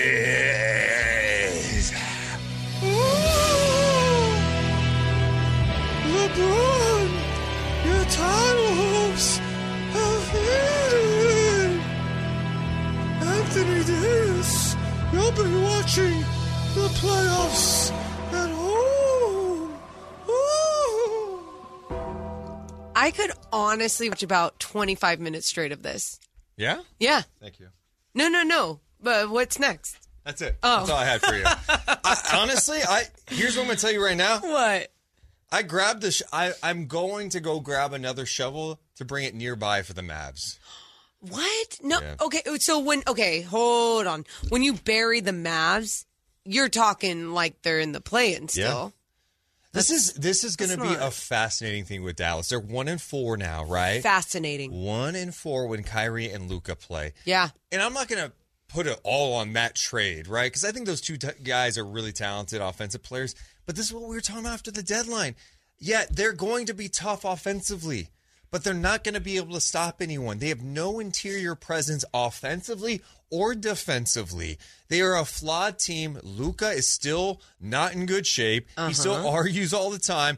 It was his birthday. Happy 24th. Happy He's- 24. He's going to be a great player. He's a great player now, but it takes another level to win a championship. Sure. He's not there, and the Mavs are going to be eliminated early this year. By the way, when we talk about Luka like this, this is out of the utmost respect for his talents, uh, the special player he is, because sausage arms and cankles. and yes, he is. He does need to get in better shape because he has sausage arms and kinkles right now. But he's going to be humbled by this experience. And the only reason why I talk about this like I ever want it to happen is because I am a huge NBA fan. I'm a huge basketball fan. And when there's something as great as Luka in your league that you enjoy watching at that age, you do want to see him excel to his highest level. In some ways, as a Kings fan, no, you don't want to see it. But truly, as a basketball fan, yes, it's something I want to see.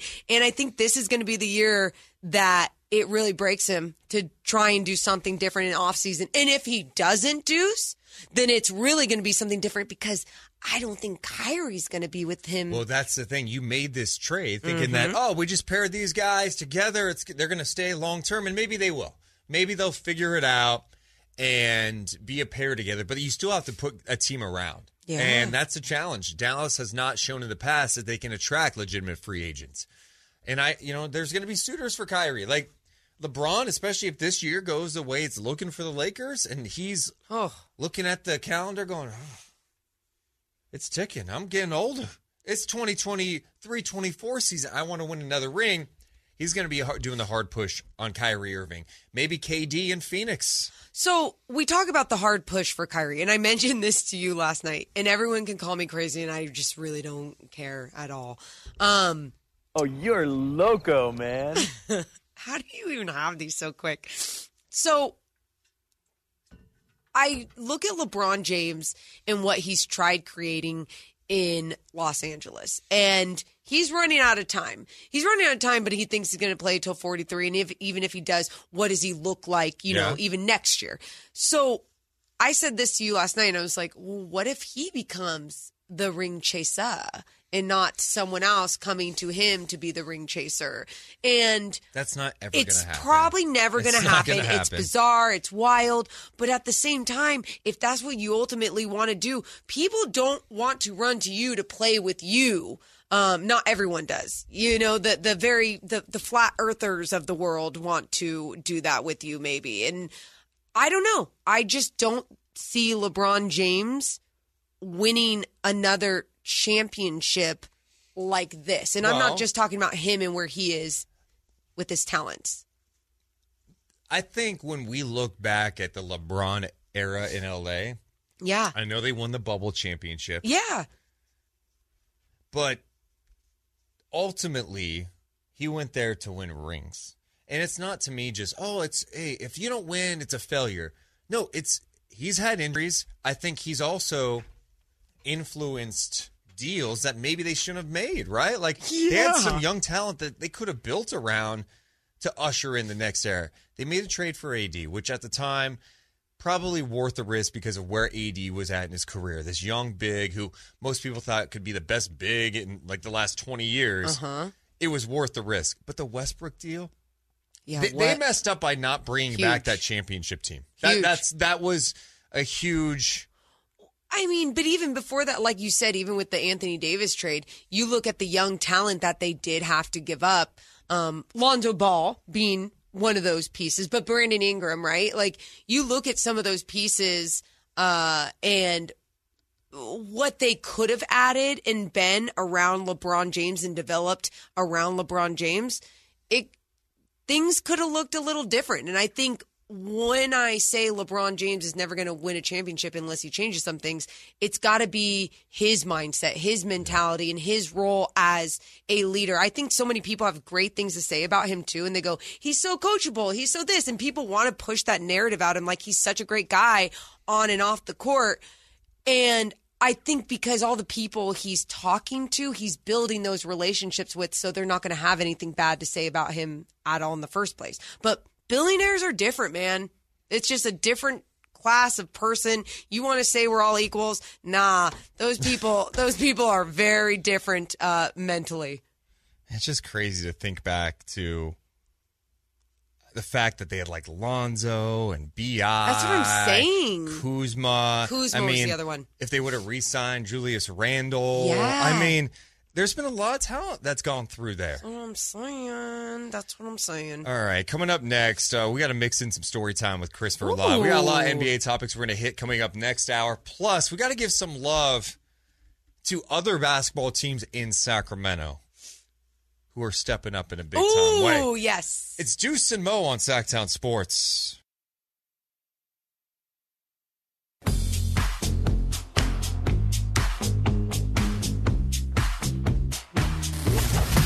Deuce and Mo. Deuce and Mo. Sactown Sports. All right. I was mean to Morgan on the YouTube chat Thank during the break, so I have to apologize. Morgan wanted everyone to know Yeah. that Malika Andrews is wearing a certain suit today on NBA Today. And Morgan says, I am wearing the same one this weekend. Yeah. Yeah. This- Cool.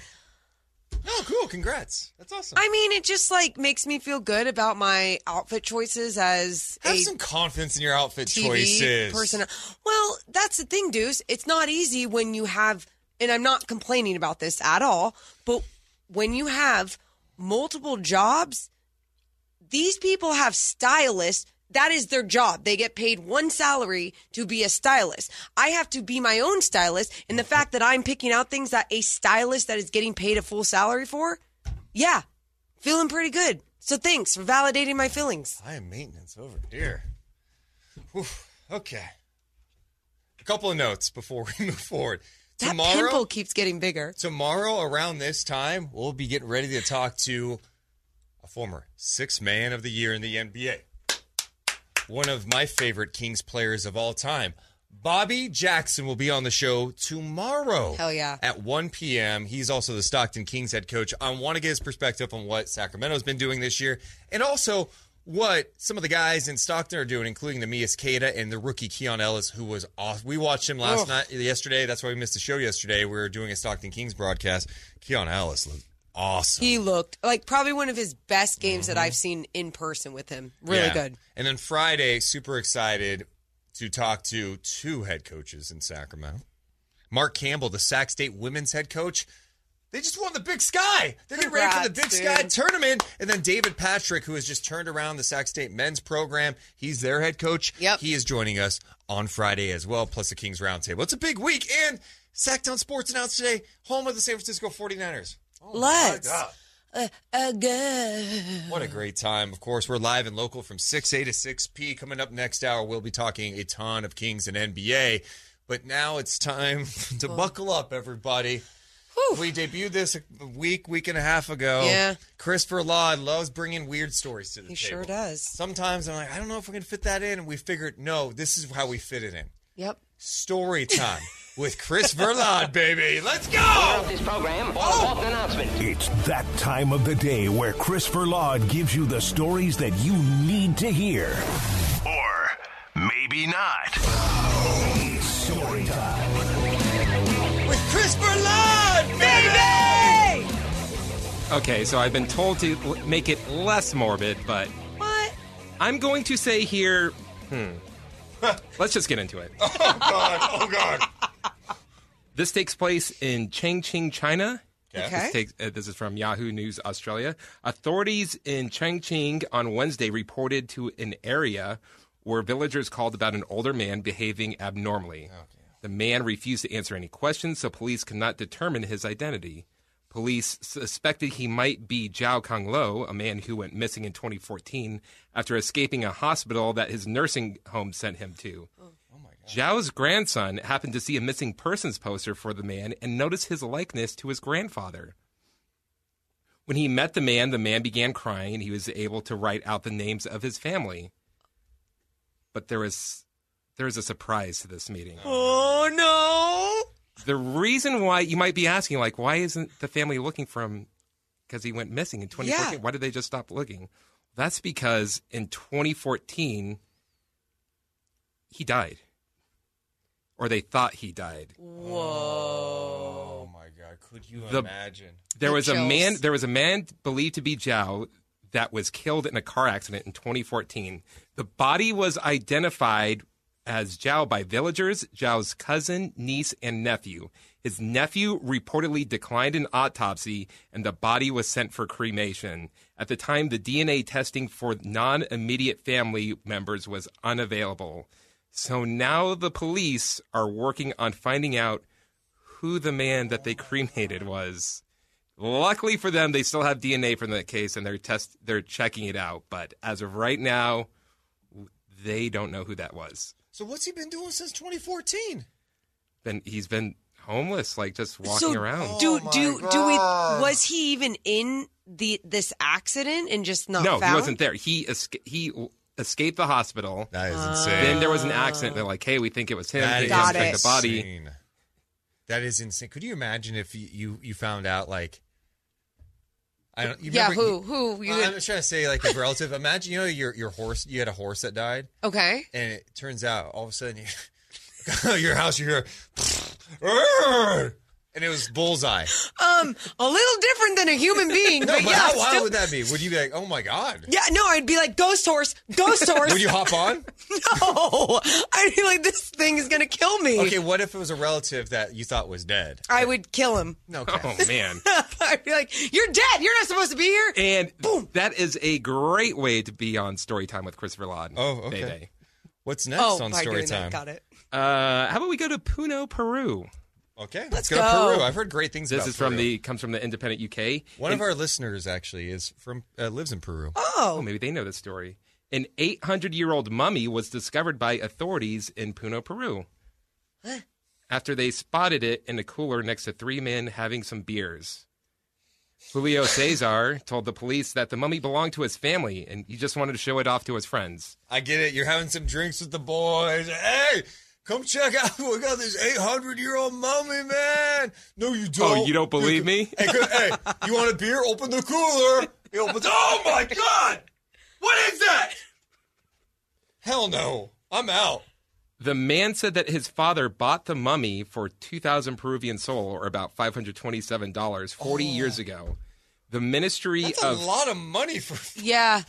Oh my god. The Ministry of Culture said the mummy is an important pre Hispanic cultural asset and was seized by authorities. Oh, man. And they're trying to decide what to do with it next. Okay. Would you like to buy a mummy if, if we had like a mummy in studio? Or So, no, no, this is okay, but just going off this story, Chris, I forget what culture it is, but I saw a story that they take out their dead relatives from, they like mummify them, same thing. They take them out every year and, Yes. and bring them out. I, I have seen that too. Yeah. I, I don't want to talk about it. But, but like maybe that's how they bought I understand someone's dead grandma. and I appreciate everyone's traditions. There's no chance. If I could make money off of my dead grandma being mummified, I would sell my dead grandma. Yes, correct. Now I'm the one that's being dark. yeah, huh? come on. Wait, wouldn't would you? No. Really? That's my grandma.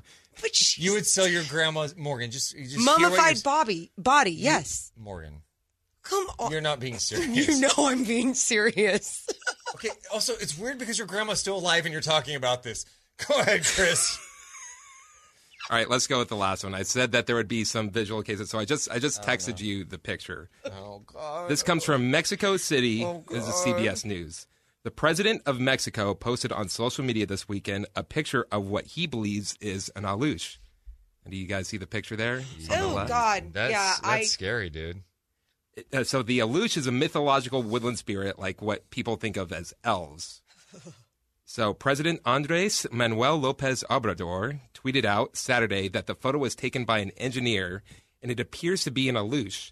The aluxes are small, mischievous creatures in Mayan folklore that inhibit the fields and are prone to playing tricks on people, like hiding things. So after seeing this picture taken by this engineer, do you guys believe in aluxes? Yes. No. okay, here's my thing with any of these weird sightings, from UFOs to hey, I, there's this crazy uh, thing I saw at night.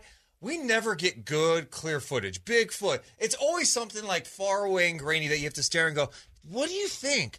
That's the problem. The day you give me a high resolution photo, mm. something that's cut, and don't say, "Oh, it's really hard." Oh, really? I pop a vitamin, watch Netflix at night. You know, you, you know what I see? What do you see? I see a cheetah Oh. hunting something in the wild. I see people. But those people are staying there for weeks and weeks and, and understanding what Yeah, yeah, these yeah. cheetahs so, like that, so do. set up a whole bunch of cameras in this area, though high resolution, and let's let's try to figure it out. Do legit surveillance. Instead, there's always some.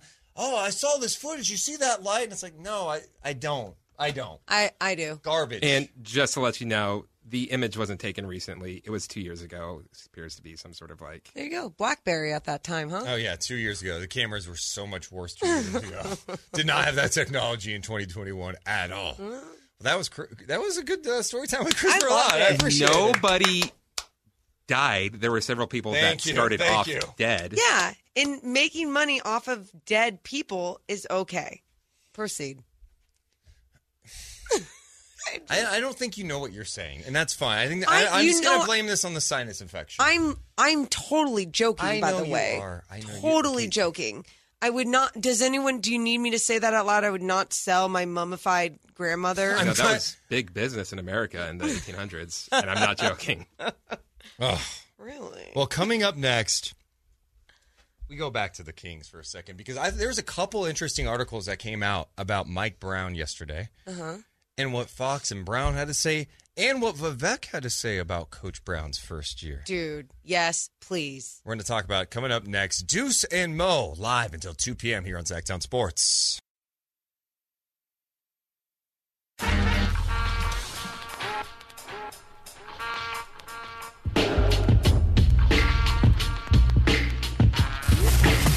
Deuce and Mo. Deuce and Mo. Sactown Sports. Deuce Mason, Morgan Reagan, also Christopher Verlod. We're hanging out live until 2 p.m. Kettles and Rami take over after that. Uh, I do want to mention one thing real fast, Morgan. We got to give some love to SactownSports.com. Uh, you know, I know some of you driving around right now going, you're just a radio station, right? Nope. Uh-uh. Wrong. Yeah. The, the shows are on the radio. Just one of the platforms From that's on. six to 6 Mhm. right? You got live and local, which is great, but always streaming at youtube.com slash Sactown Sports 1140. We also have a great digital squad that's putting out content that's exclusive to the website. And it's not just like, hey, we're just posting an interview and that's it. Like, nope. You know, this is legitimate resources being put behind it.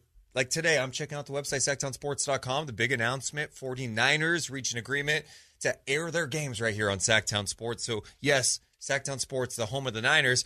Also, you got Sac State coverage too. Stingers up. I went, Stingers I up. went to I went to Sac State, graduated with honors because I'm a genius. And Sac State men's what? You disagree with that? Nobody said anything. You gave me a look. We looked at each other. I went to Sac State, and I did not graduate with honors. I went to Sac State and I didn't even graduate. I did. And you guys have the same job. Interesting. Yeah.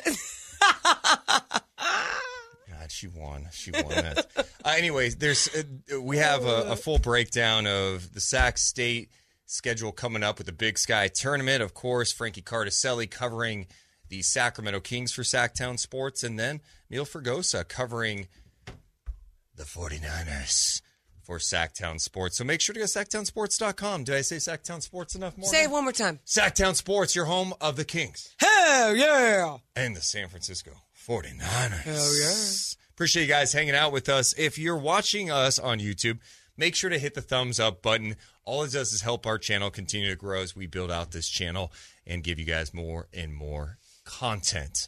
Uh, Morgan Reagan. It's good to see the Kings in the news this year for like some positive stuff. Yeah. Usually it's like, hey, how about this dysfunction in Sacramento? Oh my God, this coach, uh, this player wants out. There's drama here, there. A fan threw up on the floor. A That fan too. all over the floor. Oh, and they fired another head coach. Correct. That's usually what it is.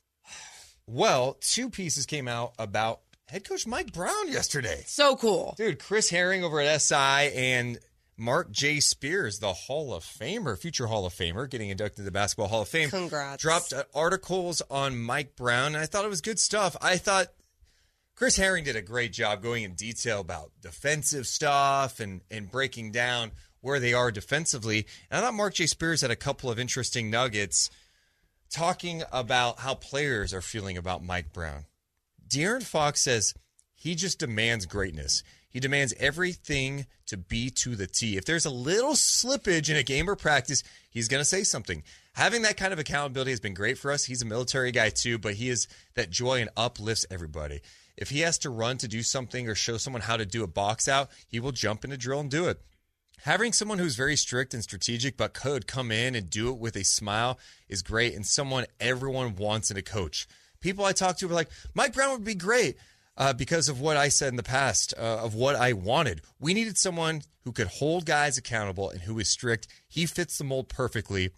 The way we were run in the past, we felt we needed someone who would hold everyone from top to bottom accountable. That's De'Aaron Fox on Mike Brown. One, you love to hear that from one of your leaders on your squad and a guy that we've watched develop and grow and mature over his years. I don't see him saying that uh, about any other coach over the years. And and it's no knock on them. It's because they don't have what Mike Brown has. Mm-hmm. And two, what he had to say about Mike Brown and what he brings with accountability and everything else. It's like that saying, shoot for the moon, land upon the stars. That's what Mike Brown does with all things in his life. It's shoot for perfection. So then if you do land short of it, you're still doing great things. And I love that that is his mindset with the way that he goes about his preparation, his team's preparation. Um, it's just a winning mentality and it is something that has been contagious this year. It's one thing, too, for a player to say, I want accountability.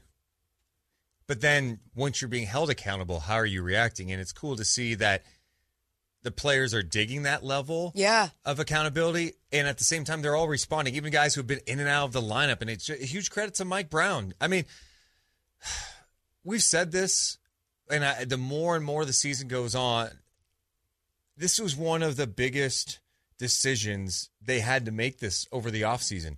And Monte McNair and that group crushed it. They, they landed a guy who has evolved as a coach, who got an opportunity as a young coach in the league, and he was rigid in the structure and not, you know, totally being comfortable with the fact that he was young and some guys were the same age as him that he had to coach. Took him a little while, right? You gain perspective, hanging around Pop, and then going to join Steve Kerr's staff, seeing how things are done, taking the good, taking the bad, and you just see his how he's evolved.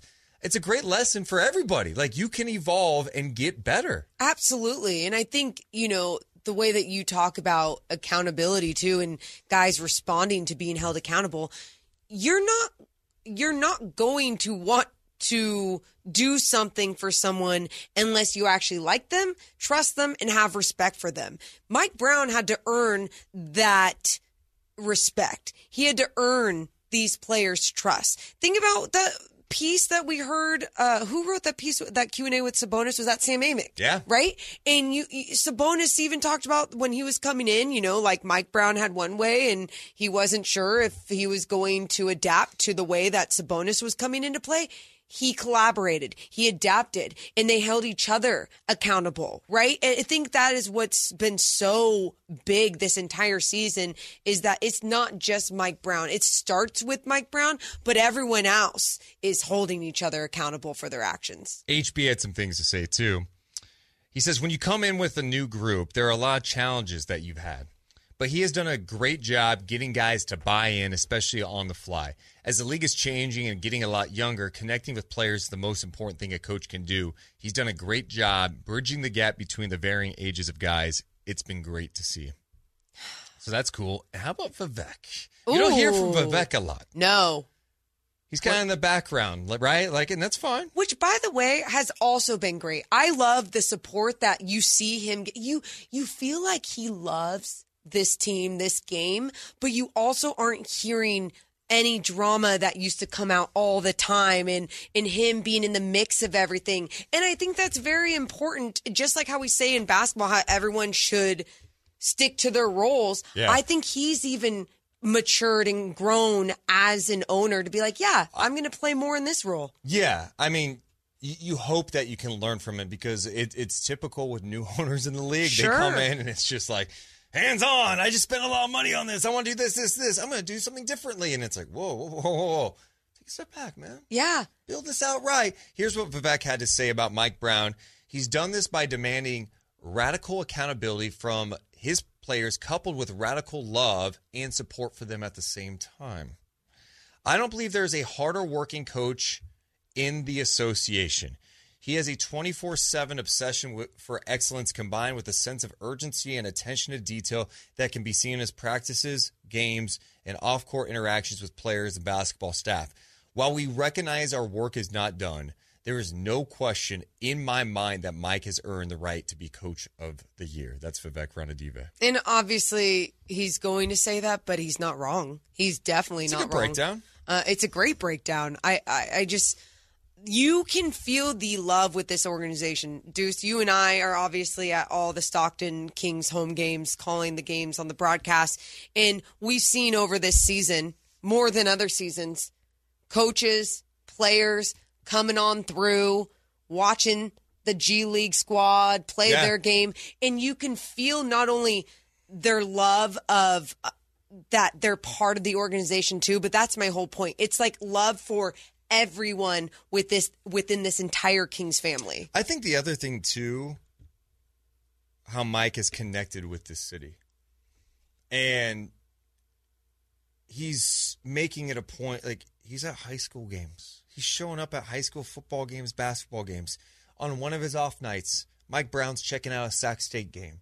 So and, cool. and he's talking about it. He's giving love to things that people in this town care about. Yeah. Like people in this town care about the community. It's a different city, right? It's not this huge town, right? They care about Sacramento. Like we we do take pride in it. And he's found ways to talk about other things besides Sacramento. He's acknowledging other things happening. He's giving love to G-Man. Mm-hmm. It's Oh just cool. God, And I, I think yeah. that just breeds like a positive environment with this team. So I- I just thought it was really cool to see Mike Brown get some national love from Mark Spears and then um, in SI too. Yeah, and I think in that SI piece when he was talking a little bit about um he it was it felt like it was more a, of a technical conversation, right? They were talking about their defense and he's just breaking things down so transparent, so honest about his team. And that's what I love about him too is that he doesn't need to hide anything. He's not like, "Oh, if I tell you this, I'm giving away my game plan." It's like, "No, if you're smart enough, you're going to know this game plan just by watching the film. So why not just be talking about it, you know, and and why not talk about it and then even find other ways to be better so teams still can't stop you. That's what De'Aaron Fox has done with his entire game as an individual. Uh, we have to take a break on the radio side, but it's only a one minute break. Oh. So you actually don't need to go anywhere. Uh-uh. Uh, make sure to know that we're always live too at youtube.com slash Sactown Sports 1140. It's Deuce and Mo.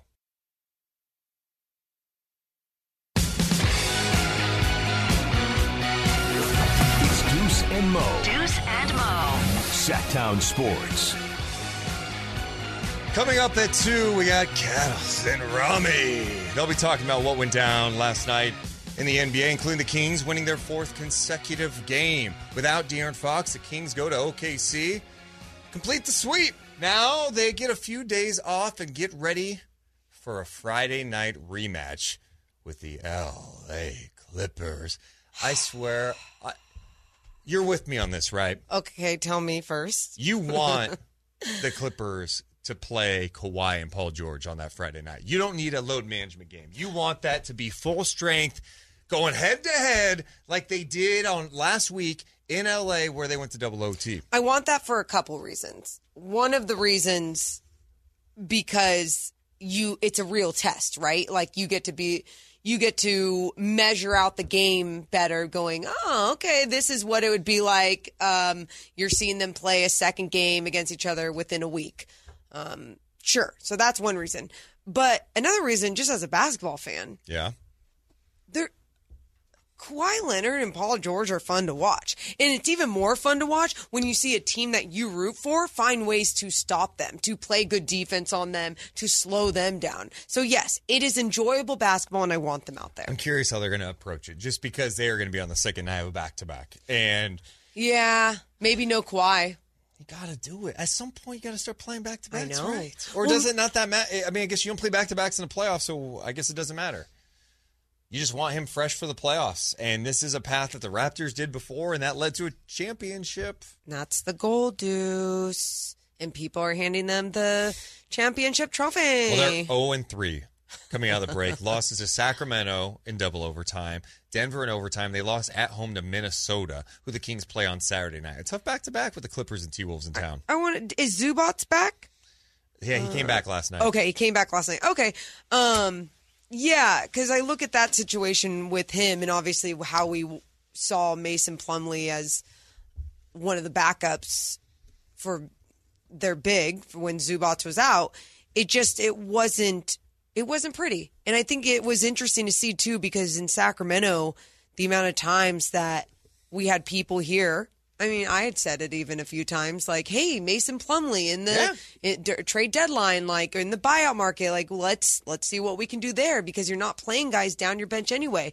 And the grass isn't always greener on the other side, right? Like you're seeing it right now with the Clippers. It's not like he's making a huge impact. I think someone that you are seen make a big impact is like Jarred Vanderbilt, and that's where you're like, man, why couldn't they get them? Uh, it takes two teams to tango. I think the other thing too with all these trades, like I like the trades that the Clippers made. They added to their team, but when you add Plumlee, Bones Hyland, um, Eric Gordon, who am I missing? There's another one I'm missing right now. I can't think off the top of my head.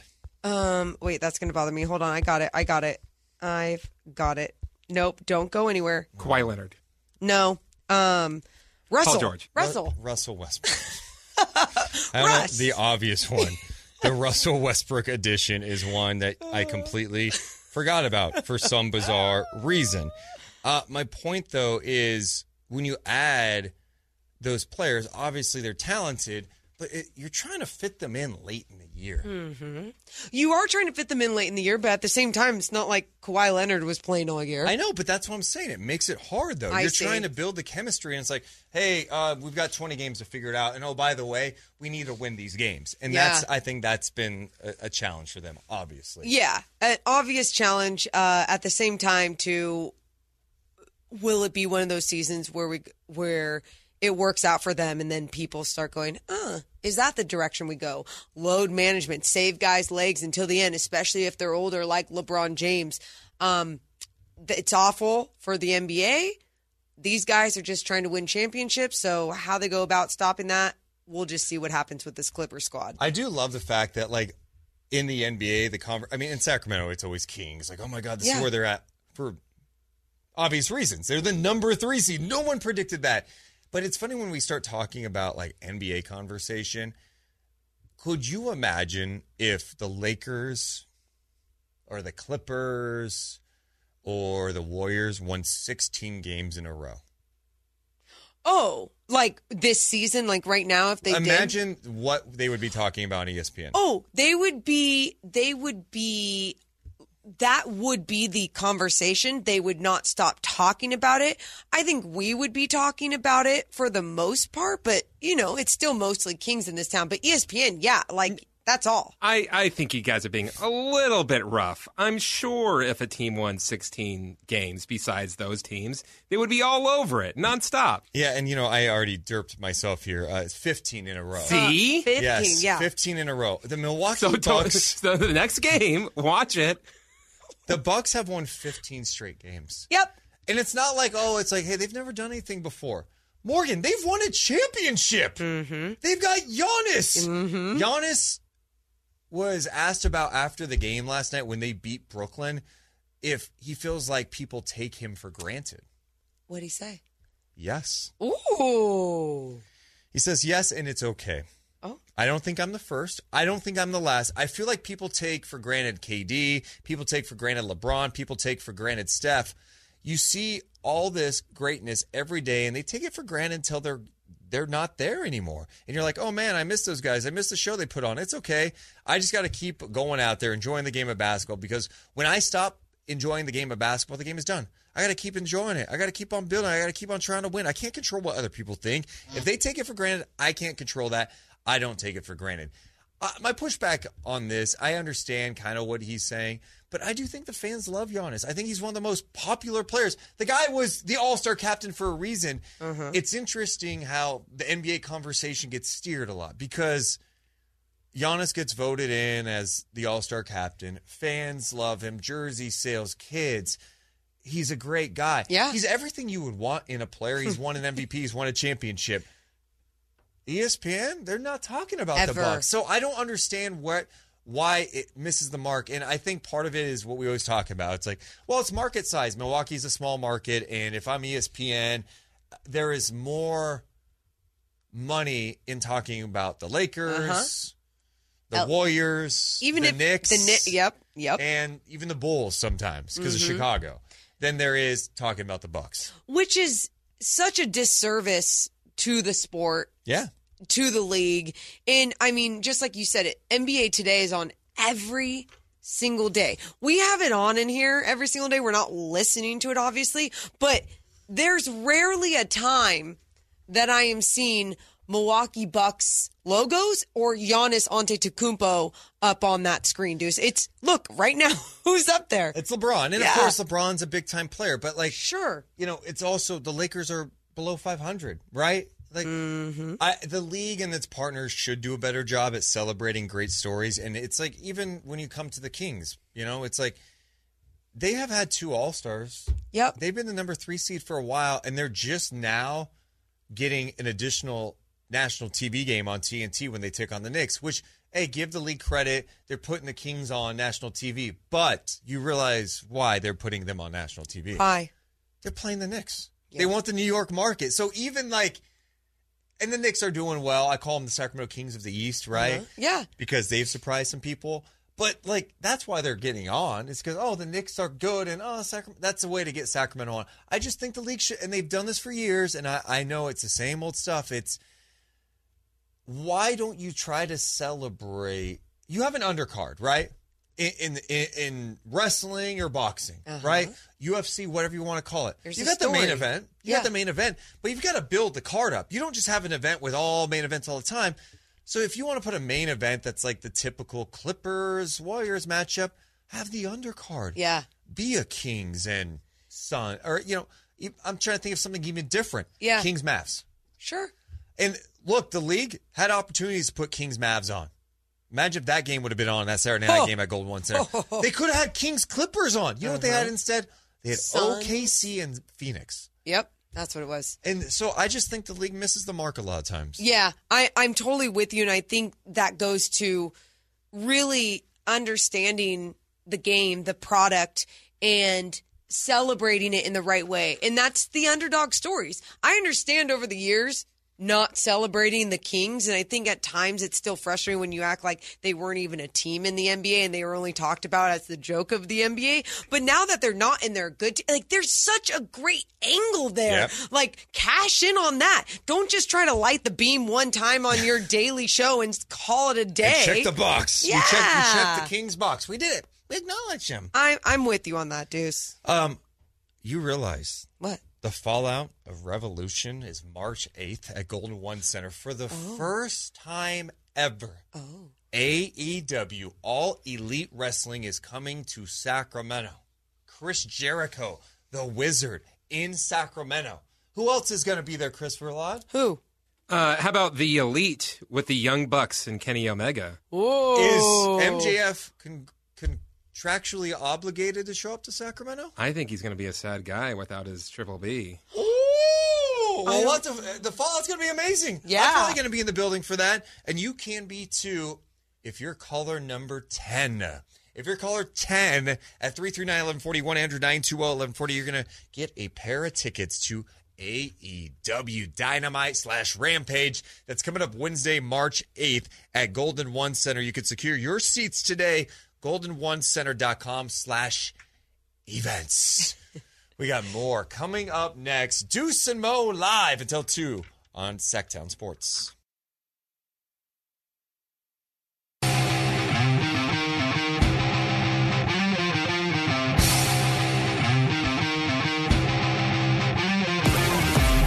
Deuce and Mo.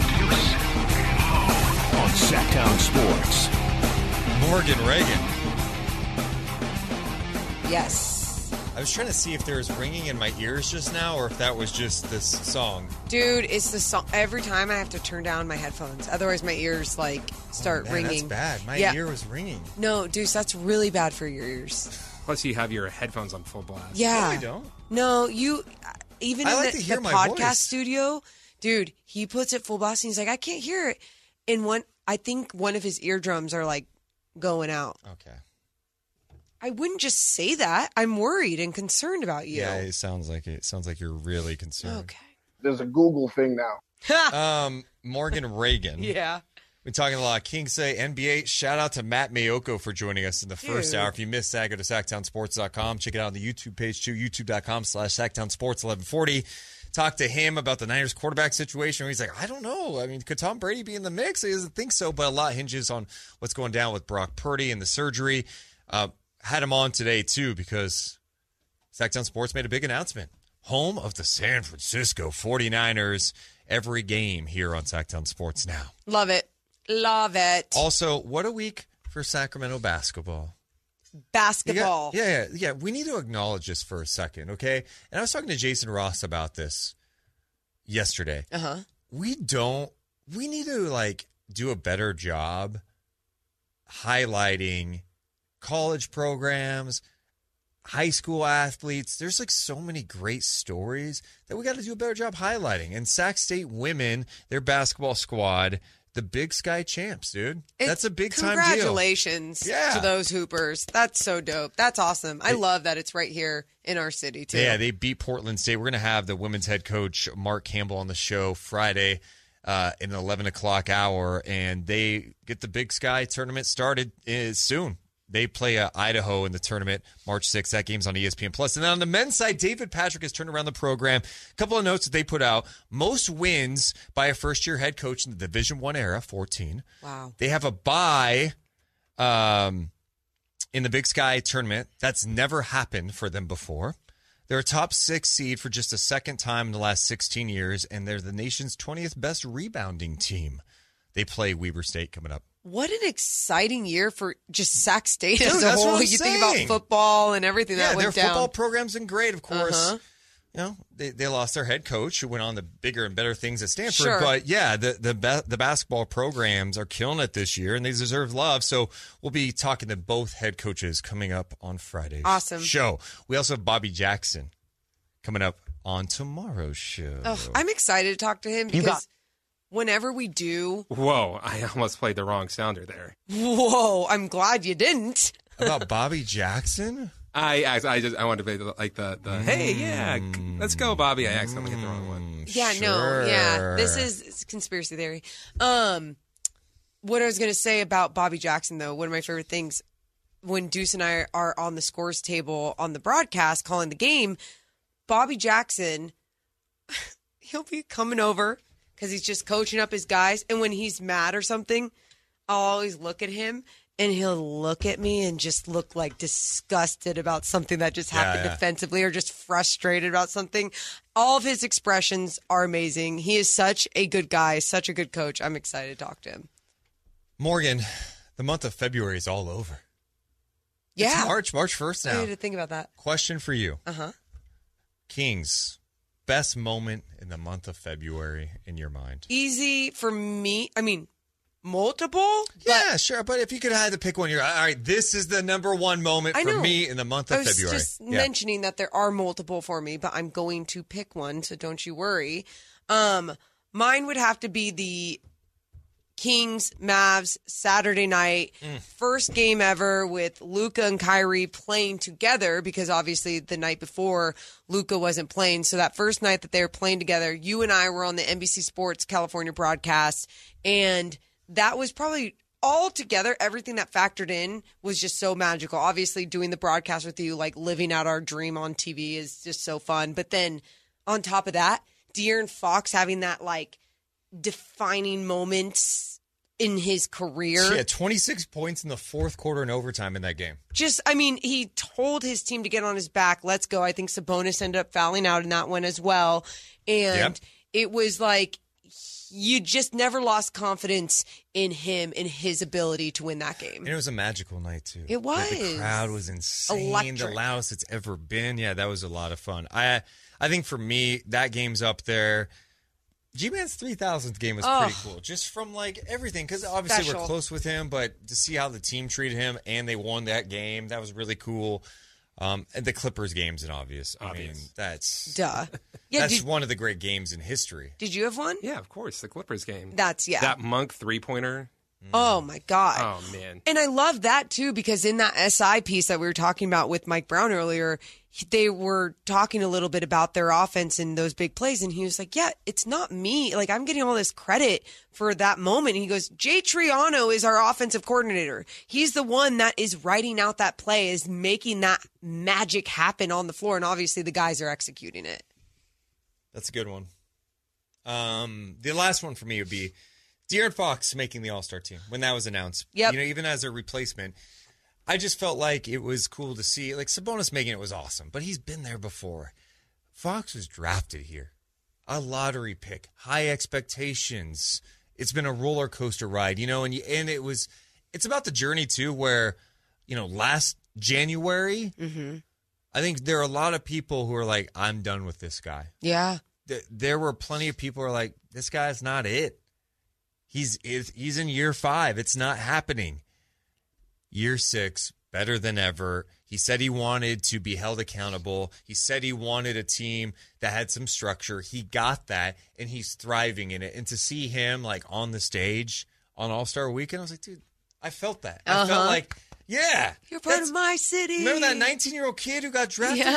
here? Like that, he's all grown up. Yeah, I, I felt real, just proud, just really proud, proud of our city, of the team, um, and just what he's been able to accomplish here because it was tough, and he wasn't put into the best positions early on um, to develop. And I know we expect so much out of a 19 and a 20 year old, and he wasn't mature at the time either, right? So like he didn't know what he was capable of, but um, it all came together and it felt validated by him becoming that all star in February. So yeah, great, great month of February. Yeah. I mean, you're still in the number three spot. Like if you go back to February of last year, I don't want to. yeah, Don't want to. is it was hell, depression, dark, awful. Actually, now you're making me want to look at where the Kings were on March 1st. We always do this, and Yes. it's kind of fun to just look back on. March 1st, of course, Sabonis was here at that point. Uh-huh. That was after the trade. Um, at the end of February last year, Okay. the Kings were 23 and 40, And what are they right now? They're thirty 36 and 25. six. I mean, they, they won 30, Wow. they won 30 games all of last year. Wow. They got their final win of they their their 30th win came on the final game of the season last year. I'm going to say it again. Enjoy it all, you guys. You never know when this could be gone. You never know. Enjoy it. Oh, we got a nice little 8 to 10 year run in us now, man. Nope. Again, I'm going to say it. Enjoy it right now. You never know. Oh, Things man. change quick in this league. Appreciate you guys hanging out with us. We'll be back in just a few minutes. We got Wednesday or Wednesdays with Ramie coming up, Wednesdays with mommy. Hopefully. You said that last time when he was here. Yeah, like he just walked in. All right, we'll uh, find out then. Yeah. We'll find out. He comes not- in late, whatever. I'm just trying to make the this last longer to give Ramie some more time. and we don't care even if he came in late. Yeah, it's all good. Yeah. Deuce and Mo on Sactown Sports.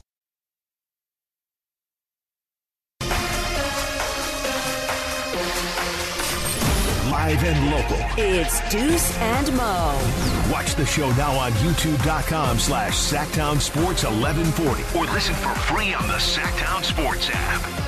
Be the final Deuce and Mo. I don't know. It could be. At this point, Well, it was a big announcement today.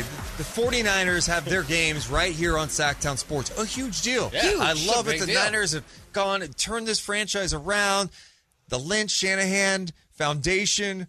It's great. It's I'm amazing. excited. And from what I understand, post COVID or during COVID, there was a huge exodus of people from the Bay Area Yeah. to Sacramento. So there's got to be a ton Don't of remind Niners us. fans. so It's a monster deal. And Yeah. the Niners have like history here. They used to have training camp in Rocklin back in the day. It's awesome. Do you Super excited It's a about big it. I deal. think you're good.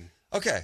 Because what percentage do you put on Nick wearing Niner gear today? oh, great Th- that- question. well, okay, just for a little background. Mm-hmm.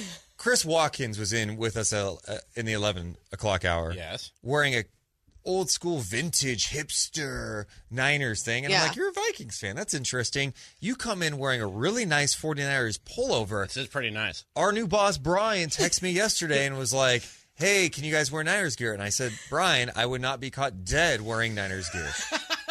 And- but I will put it over. Now, why why is that? Do you have like do you have? a I grew up a? Cowboys oh, fan. Okay, all I'm right. not, I didn't like- know that. I did not know. But, like, okay.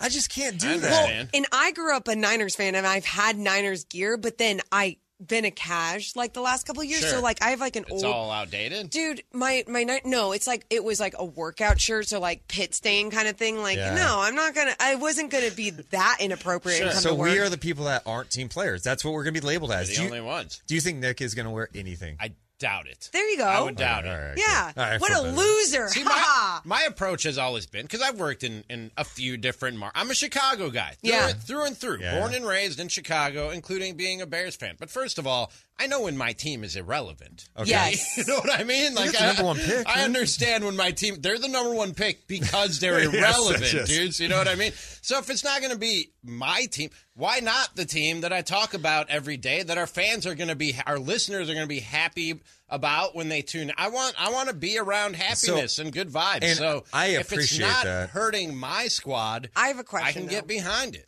Is there one Yeah. organization, one franchise that you would feel so uncomfortable Oh, with? yeah. Green Bay. There's You weren't- two. There's two. Okay. And you hit one of them Yeah. on the head. I worked in Milwaukee Yeah. for 15 years, and I was an unabashed Packer hater for every one of those 15 years. I never hit it, never put on any green. And Yeah, well, Okay, if your okay. boss is like, "Hey, we're actually the home of the Packers," you have to wear Nope. a cheese head. Nope. Okay. okay, We're not okay. So you support that because But, as uh, a kid in the '90s, I, I had tears when the Cowboys lost to the Niners in the NFC Championship. and I, so I respect hated that. it. I That get one it. time. I get it. That one the time. one time.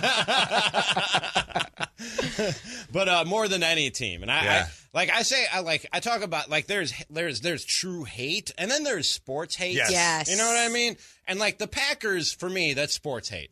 Okay. Thi- This, this other team, this is like true unbridled. It goes beyond sports. They're, they're like it's like Al Qaeda, cancer, and then this team. It's the St. Louis Cardinals. I hate the St. Louis Cardinals oh with all my heart. I also hate St. Louis. Where, where's the ranking? Where's the, Al Qaeda- is, is, it, is St. Louis third or are they one? No, it's third. Oh, They're okay, third. okay, they're still third. Al Qaeda, cancer, then Okay. then the then the Cardinals. Yeah, then the St. Louis Oh, it's dark and I love it. Oh. Yeah. oh my god. Hate the St. Louis. Okay, Cardinals. so yeah, you, could couldn't- you would not be wearing that gear. No, okay. Never. No, Yeah. it, it's Would never touch my skin. it is cool. It's a, it's a big I- deal for the station. I actually have to amend something I just said. I don't want to be a liar. Yeah. I wore a Packer jersey one time. Why? It was- Lost a bet. No, it was the day my good friend Leroy Butler Oh. went into the Pro Football Hall of Fame. Okay. So I, so I put hear on that? I put on his jersey. My good friend. Leroy Butler. I wore a I'm jersey friends one with- time when my friend went into the Football Hall of Fame. yeah, yeah. Thank you. Yeah. So I wore his jersey that day in tribute to my boy. You God. know what I mean? But that was the only time, and that will be the only time. See, time. if I was friends with LeBron James, I would wear like a Cavs or Heat jersey. I would never well, he wear a Lakers for jersey. one team. If he had played for Yeah, another yeah, team, yeah, yeah, I'd that's put on the other That's team's true. jersey. Yeah, yeah. for sure. But I had no choice. That's That's hilarious. good. But that'll be that will be well. Maybe when he dies, but we don't want to go there. You Yeah, know what I mean? yeah. But we don't want to go. So that will be the only time that it'll, it'll ever touch my skin. I like that. Any Packers gear. Yeah. So you you understand that? Yeah, for okay. sure. So No, I'm I get it. I'm not a bad guy. No, I don't think so. Okay, I don't know what our boss Not thinks. because of that. Um, Kings won without De'Aaron Fox last night. I know it's OKC. They're playing without SGA, but all of a sudden the Kings have won 4 0 out of the break. That was a satisfying win. Like, now, I won't, I won't sit here and be like, "Oh man, what Yeah. a win!" But it was, it was satisfying. You Yeah. know, the way that they came out and did it, sort of controlled the action from start to finish, even without De'Aaron Fox. Things got a little dicey in the fourth quarter. You had some guys step up: Keegan, Harrison Barnes, and uh, and uh, Mitchell. Yeah. Also had some big shots and some big defensive stops. So yeah, I'd call it a satisfying win last night. And to go three and zero on any road trip, That's true. That's more than Dude, satisfying. That's would- big time stuff. 18 and 13 on the road, by the way. Well, that one, but two, I was going to say since the All Star break, the four games Four that they oh. have won. Yeah, have you seen or felt a difference in this team? Yeah. Okay. A little, bit. Like little the, bit. like I don't know, it just feels like a different tier of basketball that's being played as a complete squad. I said coming out of the break, like one of my concerns was you look around the West and they got star marquee players that have been through the battles. Yeah. You know what I mean? That have been down these home stretches where you're jockeying for position or fighting for your life or whatever the case might be. And the Kings just didn't have that on their roster. And so you wonder if they're ready for that intensity or that, that type that type of basketball because it changes. And it seems like the message has gotten home from Mike Brown and maybe Harrison Barnes, who's the other guy. on this squad that that has been through that and has experienced that. You hear like Terence Davis talk about Yes. every game is big and this is huge for Sacramento that we finished the job here. So it seems like they know the task at hand and the intensity and the test mm. that it's going to be. We'll st- we'll see. Still a long way to go and, and a lot of a lot of tests to pass.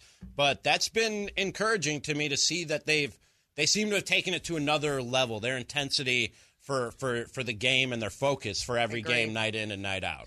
This month's gonna be fun. It's It just is crazy. Here we are. It's March first. I mean, this is the home stretch here. I know the season ends like mid-April, but Mm. the playoffs start April fifteenth. Oh, oh, oh, oh. Are you guys? Yesterday we talked about it on Cattles and Ramie. What? I think all the different statistical projections and odds and whatever. So one of them gave him a ninety-eight point nine percent chance to make the playoffs. Oh, wow. Okay. Wow. Are you? That's a lock. Like Yeah. that. That's as lock Yeah, as it yeah. gets. Are you guys ready to go there? Are they a lock to get in the playoffs in your guys' book? I feel like the only reason I, I'm like I'm not totally there yet is I'm like there's a tough schedule and it's Kings. Like you just don't. There's a part of you that it's in the back of your mind, but Mhm.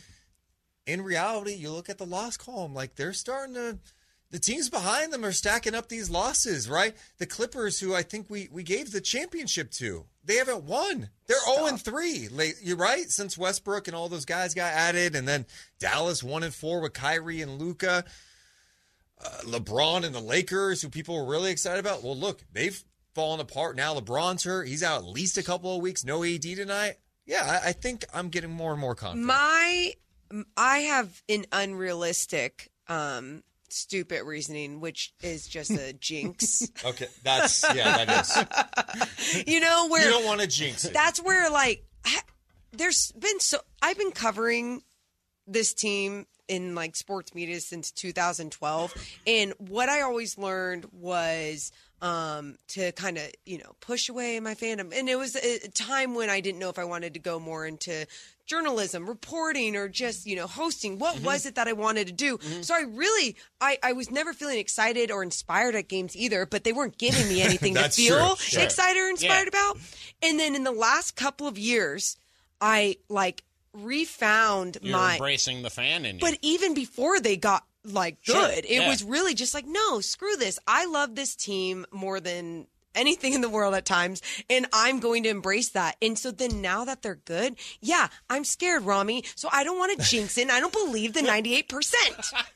Ninety-eight point nine. Ah! Ninety-eight. That- that's pretty much 100%. I that's- know. yeah, that's if you, you have close. a 98% free throw shooter going to the line, you're going, oh, they're Oh, making that's it. automatic. That's automatic. That's you're not missing it. Paul But you know- George is a pretty good but- free throw shooter. But to so- Mo's point, what happens every time that 99% free throw shooter steps to the line Uh. and Mike Breen goes, hasn't missed a free throw all year? Broadcaster what, jinx! What, what happens next, dudes? No one, but no one acknowledges when that per, the announcer says it and they make the free throw. They only know when they miss it. So, you so dropped the it stat. happens. You It dropped the happens. stat. What's coming up on your guys' show today? Coming up on the show today, we'll talk about last night's win by the Yes. Kings and uh, all our takeaways from that. At four o'clock, Mike Mike Brown's big mantra going into the game yesterday was "Be greedy." Mm-hmm. That's what he told his guys. Are Kings fans being greedy? Is what I want to know. Also, plenty of 49ers talk with the big announcement today. Donte Whitner will be here at 5:30 to talk Hell some yeah. 49ers. So, uh, big Cattles and Ramie show today. Can't wait. Make sure you guys are locked into that wherever you're listening on the app, 1140 AM, the website, or youtube.com slash Sactown Sports 1140. We love you guys, but we got to go. See